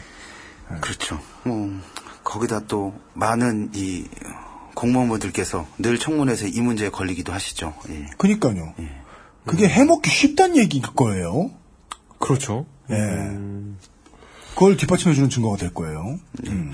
그래서 좀 2008년에는 난리가 나서 뭐 국정감사도 실시하고 뭐 뭐 저 사람들 다 잡아야 한다 뭐 이런 얘기들 크게 한번 보도가 된 적이 있었습니다. 그러고서 화내다가 잊었죠 법은 약간 개정이 됐어요. 그리고 지금 현재 어떤지는 정확히는 저도 모르겠는데 아, 좀 전에 말씀드렸다시피 이제 그런 얘기들은 농촌에서 많이 하고 계십니다. 실제로 음. 이것이 지주의 용돈이 아니냐 이런 얘기들이요. 예. 지주의 용돈 이게 되게 핵심적인 단어, 핵심을 찌르는 단어. 그러니까 이런 이런 그 장관분들 이런 분들 이거 직불금 받아봤자 얼마 안 되거든요. 음. 그 그분들의 어떤 그 사이즈에 비해서 음. 그분들 입장에선 그런 거죠. 아니 이거 몇 푼이나 한다고. 그렇게 모아야 부자가 되지. 그러니까. 그 그러니까 고가와 그 다음에 이제 곡물 생산하는 시장에 대해서 정부가 어떤 정책을 펴왔는지와 부작용들 쭉 이렇게 얘기를 했는데 지금까지는 공통점이 딱 하나 있어요. 뭡니까? 여론에 올랐다가 잽싸 잊혀져. 요.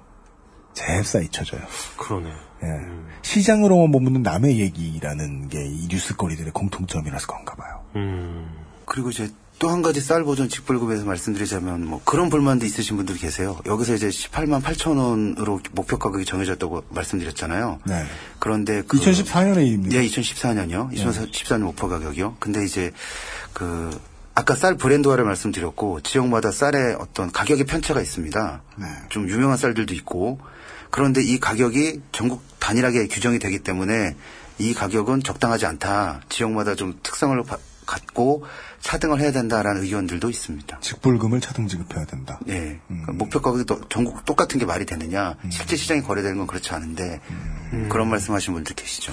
형평성을 유지해주기 위해서 지급하는 국가의 돈인데 시장 논리에까지 맞아 들어가야 하는지는 잘 모르겠습니다만은 네, 뭐 여간에 네. 그런 의견이 있다. 예, 그렇죠. 어렵네 어렵네요.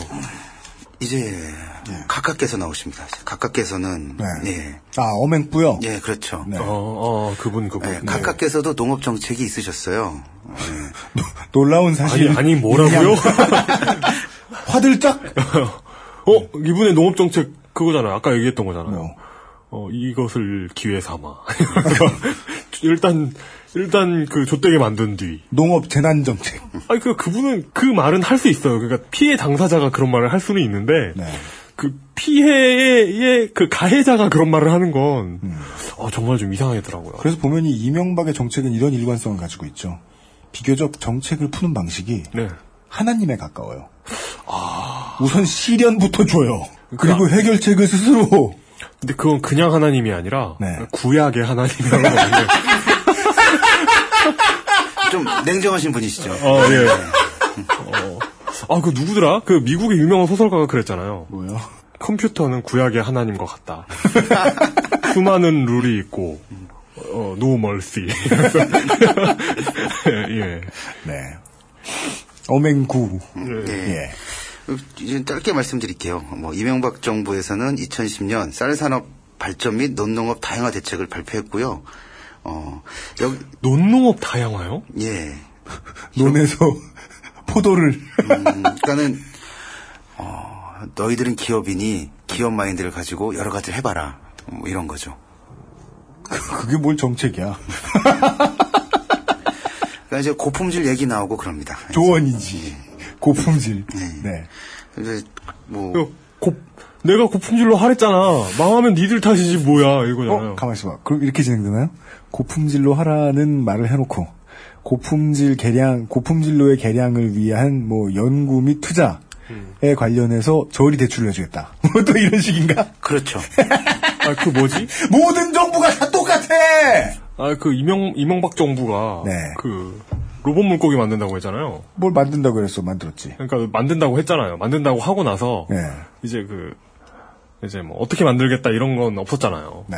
그런데 어 그 정부 그 이- 정부 사업 그 위에서 공고가 내려옵니다. 예. 입찰을 하겠다 이러면서 그러면서 수중에서 구동 가능한 뭐 이런 로 이런 걸 만들겠다는 공고가 내려와요. 음.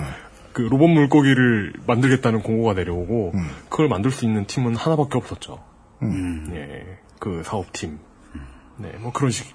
아, 네. 뭐 농업정책도 그랬을지 모르겠다. 어, 예, 그렇겠죠. 예. 네. 이명박 정부의 정책을 이제 짧게 얘기하면은 뭐 규모화 전문화 뭐 이렇게 얘기할 수 있는 거고요. 근데 궁금한 게 있습니다. 예. 길게 얘기할 만한 것도 있나요? 있긴 있나요? 길게 얘기할 만한 게? 길게 얘기하면 좀 새로운 개념이 나와요. 녹비 작물이라는 얘기 나와요. 녹비 작물에 대한 지원을 해줘요. 그게 뭐예요? 이명박 정부가 녹색 성장이라는 얘기 했잖아요. 녹색을 좋아했잖아요. 녹색 땅으로서 참 기분이 나쁘긴 한데 예. 이제 녹비 작물이 뭐냐면 식물의 줄기와 잎 등을 이제 토양의 거름으로 사용하기 위해서 가꾸는 작물입니다. 그러니까 식물을 가꾼 다음에 걔를 갈아엎어요. 얘가 자체가 비료가 되는 거예요. 어. 그러니까 친환경 농업의 일환이기도 하고 한데 음. 이런 작물을 재배하는 데에 대한 지원 이런 걸 해주기 시작합니다. 음. 그러니까 뭐, 그러니까 잡초를 키우는 거예요. 네. 음, 밭에서 그 다음에 걔를 갈아 엎어서 네. 그것이 이제 비료가 되는 거예요. 이게 이제 뭔진 알겠는데 음. 와닿진 않네요. 제 귀에는 오 그래 망했구나.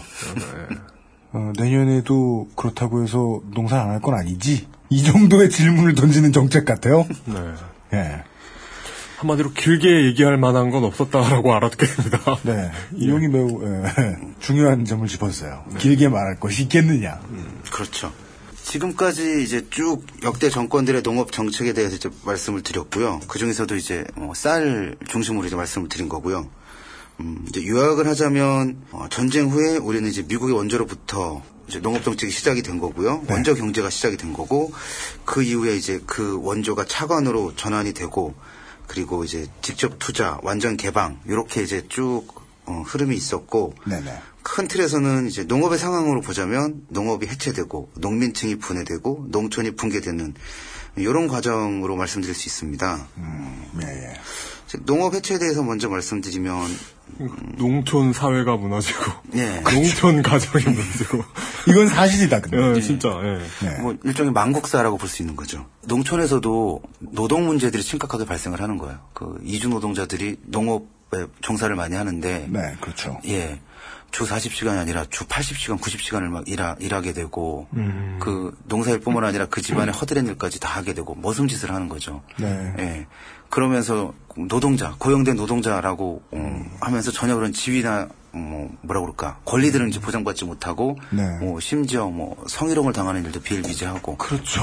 이게 이제 균형을 잘 맞도록 배려한 다음에 이 모두가 건강한 상황에서 시장에 링에 링 위에 올라 싸울 수 있게 만들어주는 정책을 그동안 어떠한 정부도 제대로 편 적이 없다 대한민국에서 네. 라는 의미는 어찌 보면 국가가 케어해주는 데에 사각지대에 농촌이 늘 위치해 있었다는 거고 그런 곳은 법이나 제도의 관심에서도 상당히 많이 벗어나 있을 테니까 이주 노동자들이 들어왔을 때 인권을 무참히 짓밟히는 것도 어찌 보면 예상했었어야 했다. 음, 그렇죠. 네. 네, 네. 대한민국이. 그 이주 노동자가 유입이 계속해서 불법적이든 합법적이든 된다는 뜻은 단편적으로만 놓고 말하면 대한민국의 화폐 가치가 그만큼 많이 올라갔기 때문. 음, 뭐, 예, 그렇죠. 예, 예전에 어, 60년대 쌀값으로 원화 환화입니까? 줄 때에 비해서 번지씨. 버찌 씨였던 두- 시절에. 예, 버찌 씨 두 알에 거스름돈 받던 쌀, 쌀그 시절. 받았는데 버치시 줬어. 그런 예, 이해의 선물을 요구하던 그때의 우리나라 화폐가 아니다. 라는 의미가 있을 것이고 화폐 가치가 올라갔다면 아마 노동자들이 계속 유입되는 것도 막을 수 없는 흐름이겠죠. 그리고 이제 또 하나 문제는 그 농업에도 이주 노동자들이 들어오면서 네. 농업 하시는 분들도 이제 그 뭐 품앗이라는 것도 예전에 있었고 네. 그리고 이제 농사 짓는 규모가 작은 분들은 농업 외 농사 외 소득을 위해서 이제 다른데 좀 크게 농사 짓는 데 가서 일을 도와주면서 그 품삯을 받는 그런 어, 일들이 그렇죠. 마- 예, 많이 네. 실제로 많이 이루어지는데 네. 이 이주 노동자들이 이제 들어오게 되면서 그 가격이 동결되는 거죠. 음. 임금이 올라가지 못하는 현상, 물가는 올라가는데 이것은 뭐 흔하게 말하는 우리 이제 노가다도 비슷한 거죠. 20년 전에도 5만 원인데 지금도 5만 원이 일당 5만 원인 음. 7만 원 이런 상황과 이제 똑같은 상황이 농촌에서 이루어지고 있는 거죠. 네. 양쪽 그 돈을 받는 사람들로부터의 저항도 없고 그리고 돈을 주고받고 하는 사회를 내려다보고 있어야 할 국가의 감시도 없다. 근데 가만히 보면 저항은 원래 중간에 계속해서 있는데 표면화, 어, 연로 여론에 비치지 않을 따름이고 국가가 서치라이트를 안 밝혀주는 탓이 훨씬 크지요. 네. 그렇죠. 예. 그리고 국가가 서치라이트를 안 밝혀주는 이유는 뭐냐? 어제 제가 영화 13구역의 미국 리메이크작인 Brick Mansion을 봤거든요. 13구역 보셨어요, 영화? 어때 어때요? 그 야마카시 리, 리메이크는 어때요? 똑같고요. 어. 다만 그 악당이 나중에 헐리우드 영화 스타일상 악당이 선해져요.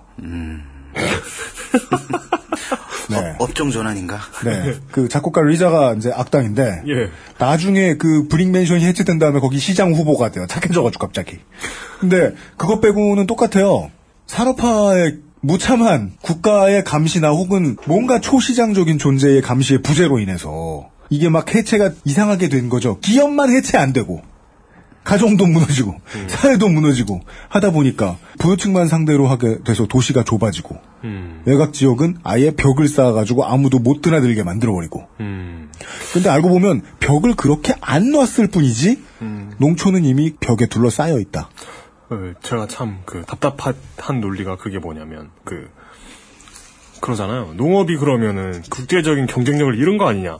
그러면은 그러면은 그냥 그 살아남지 못하면 뭐 어쩌겠느냐? 지들이 살아남지 못하는 건데 네.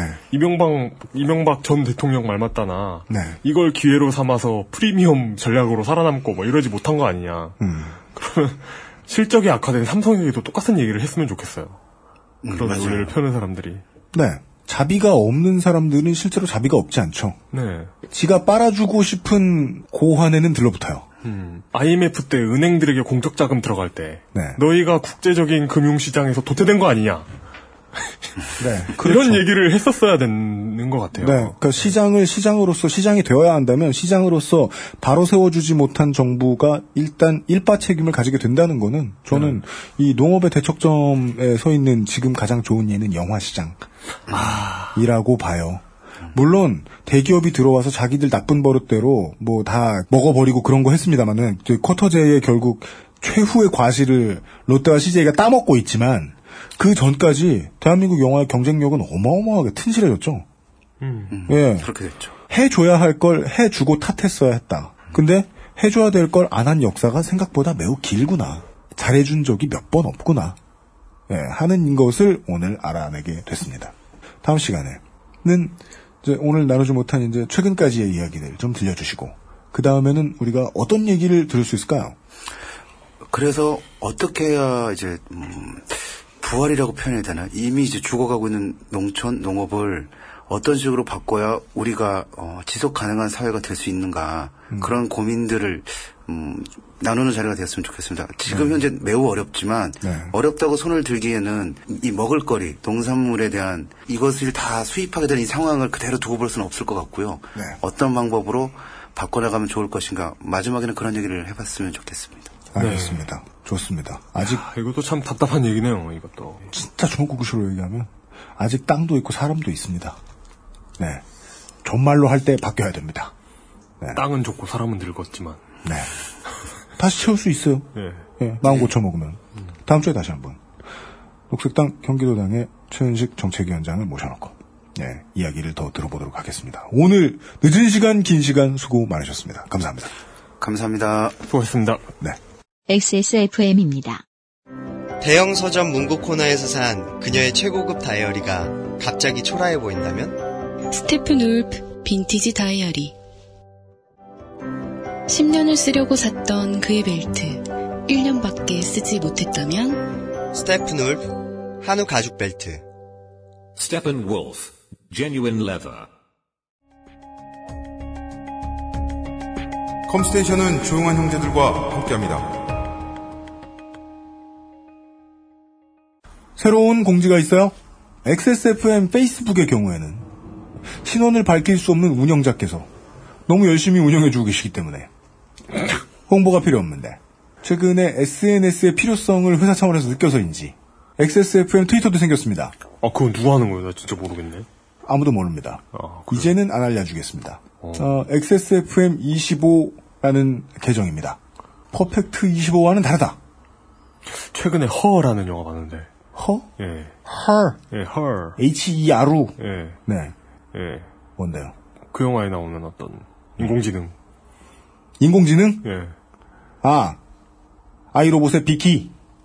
비키? 예. 뭐 그런. 있어요. 나중에 학습에 학습을 거듭한 결과 온 인류를 족쳐야 되는구나. 이런 결론에 다다른 슈퍼컴퓨터 있어요. 예. 그래서 혹시나 해서 시리한테도 너도 저러니? 물어봤더니. 너도 학습에 학습을 거듭하면 날 족칠 거니? 예, 너도 저러니가 무슨 말인지 모르겠어요. 이러, 이러고. 다행이네요. 너도 저러니에 대한 인터넷 검색 결과를 보여주고. 네. 예. 2090년까지 우리가 살아있을 거라고 생각하면 아, 기계들이 멍청할 때가 좋았어. 이런 소리를 할 거예요. 네. 하여간 아, 멍청한 기계를 이용하여 트위터 계정을 열었고요. 어차피 그전에는 UMC의 회사 계정이 해주던 일을 그냥 똑같이 할 뿐입니다. 이제 UMC의 회사 계정하고 다른 점이 있다면 기술적인 문제가 생겼을 때 질문을 주시면 간혹 답합니다. 그리고 저희가 이제 페이스북을 통해서도 밝혔는데요. 밤 11시에서 12시 사이에 가끔 이제 모든 OS를 막론하고 다운로드가 안 될 때는 저희들이 아직까지 서버가 확충이 덜 된 탓입니다. 왜냐하면 서버를 꾸준히 늘리고 있음에도 에, 방송을 들어주시는 분들의 발걸음이 더 빠르게 늘고 있기 때문입니다. 에, 여러분 탓이라는 게 아닙니다. 저희는 죄송해서 그럽니다. 양해를 부탁드리고 지금도 열심히 돈을 벌고 있습니다. 어, 부리 양해 부탁드립니다. 저는 제가 비유해놓고도 살짝 움찔하게 되긴 하네요. 네.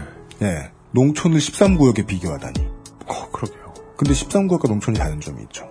13구역은 13구역으로 지정된 지 얼마 안 돼서 애들이 있어요. 그리고 10, 13구역. 젊은 범죄자들이 있어요. 13구역은, 어, 국가의 그, 중요한 역할을 수행한다고 보기엔 좀 약하죠. 그죠. 그 점이 가장 놀랍고 우울합니다. 국가의 제일 중요한 역할을 수행하는 주제에 국가에서 정책적인 배려 대상에서 가장 맨 뒷줄에 늘 서 있어요. 언제까지 이렇게 무시할지 모르겠는데 나중에 좆될 때는 또 분명히 비겁한 언론발, 비겁한 여당발로부터 네. 이건 농촌 탓이다를 외치는 목소리가 들려올 겁니다. 그런 근자감들. 그렇죠. 어디서 나온 근자감인지 네. 시간 날 때마다 홍군형을 내야 되는 문제가 아닌가 싶습니다. 저는 사실은 최종 소비자의 입장에서는 지자체별로 쌀을 이렇게 팔고 가끔 가다가 지자체 쌀이 아닌 쌀이 섞여 있을지 모르겠지만 그것을 어쩌다가 뭐 국정감사를 통해서라든지 항시 감사를 통해서라든지 뭐 확인을 해서 혼쭐도 좀 내주고 하여간 이게 우리나라 쌀이고 어느 동네 쌀이다. 최근 쌀이다. 먹어보니 그러네. 몇만 원 정도 내고 먹을 수 있는 음. 지금 정도의 수준이 유지됐으면 저는 좋겠다는 생각이거든요. 네. 더 욕심을 내야 된다고 말씀하실 분들도 계시겠죠. 하지만 왠지 이 상황이 너무 빨리 무너질 것 같다는 음. 감이 와서 말이죠. 네. 예. 현상을 유지하겠다는 열정적인 생각만이라도 하면 발전적인 아이디어가 나올지도 모릅니다. 이런 생각하면서 다음 주에 기약하기로 하겠습니다. 네, 히스테리 사건 파일 그것은 알기 싫다였습니다. 월동 준비와 환절기 대비 모두 잘하십시오. 네, 남반구와 북반구의 청취자 여러분 다음 주에도 어김없이 만나 뵙겠습니다. 유현수의 프로듀서 이용상 인수석입니다. 감사합니다. 감사합니다. XSFM입니다. I D W K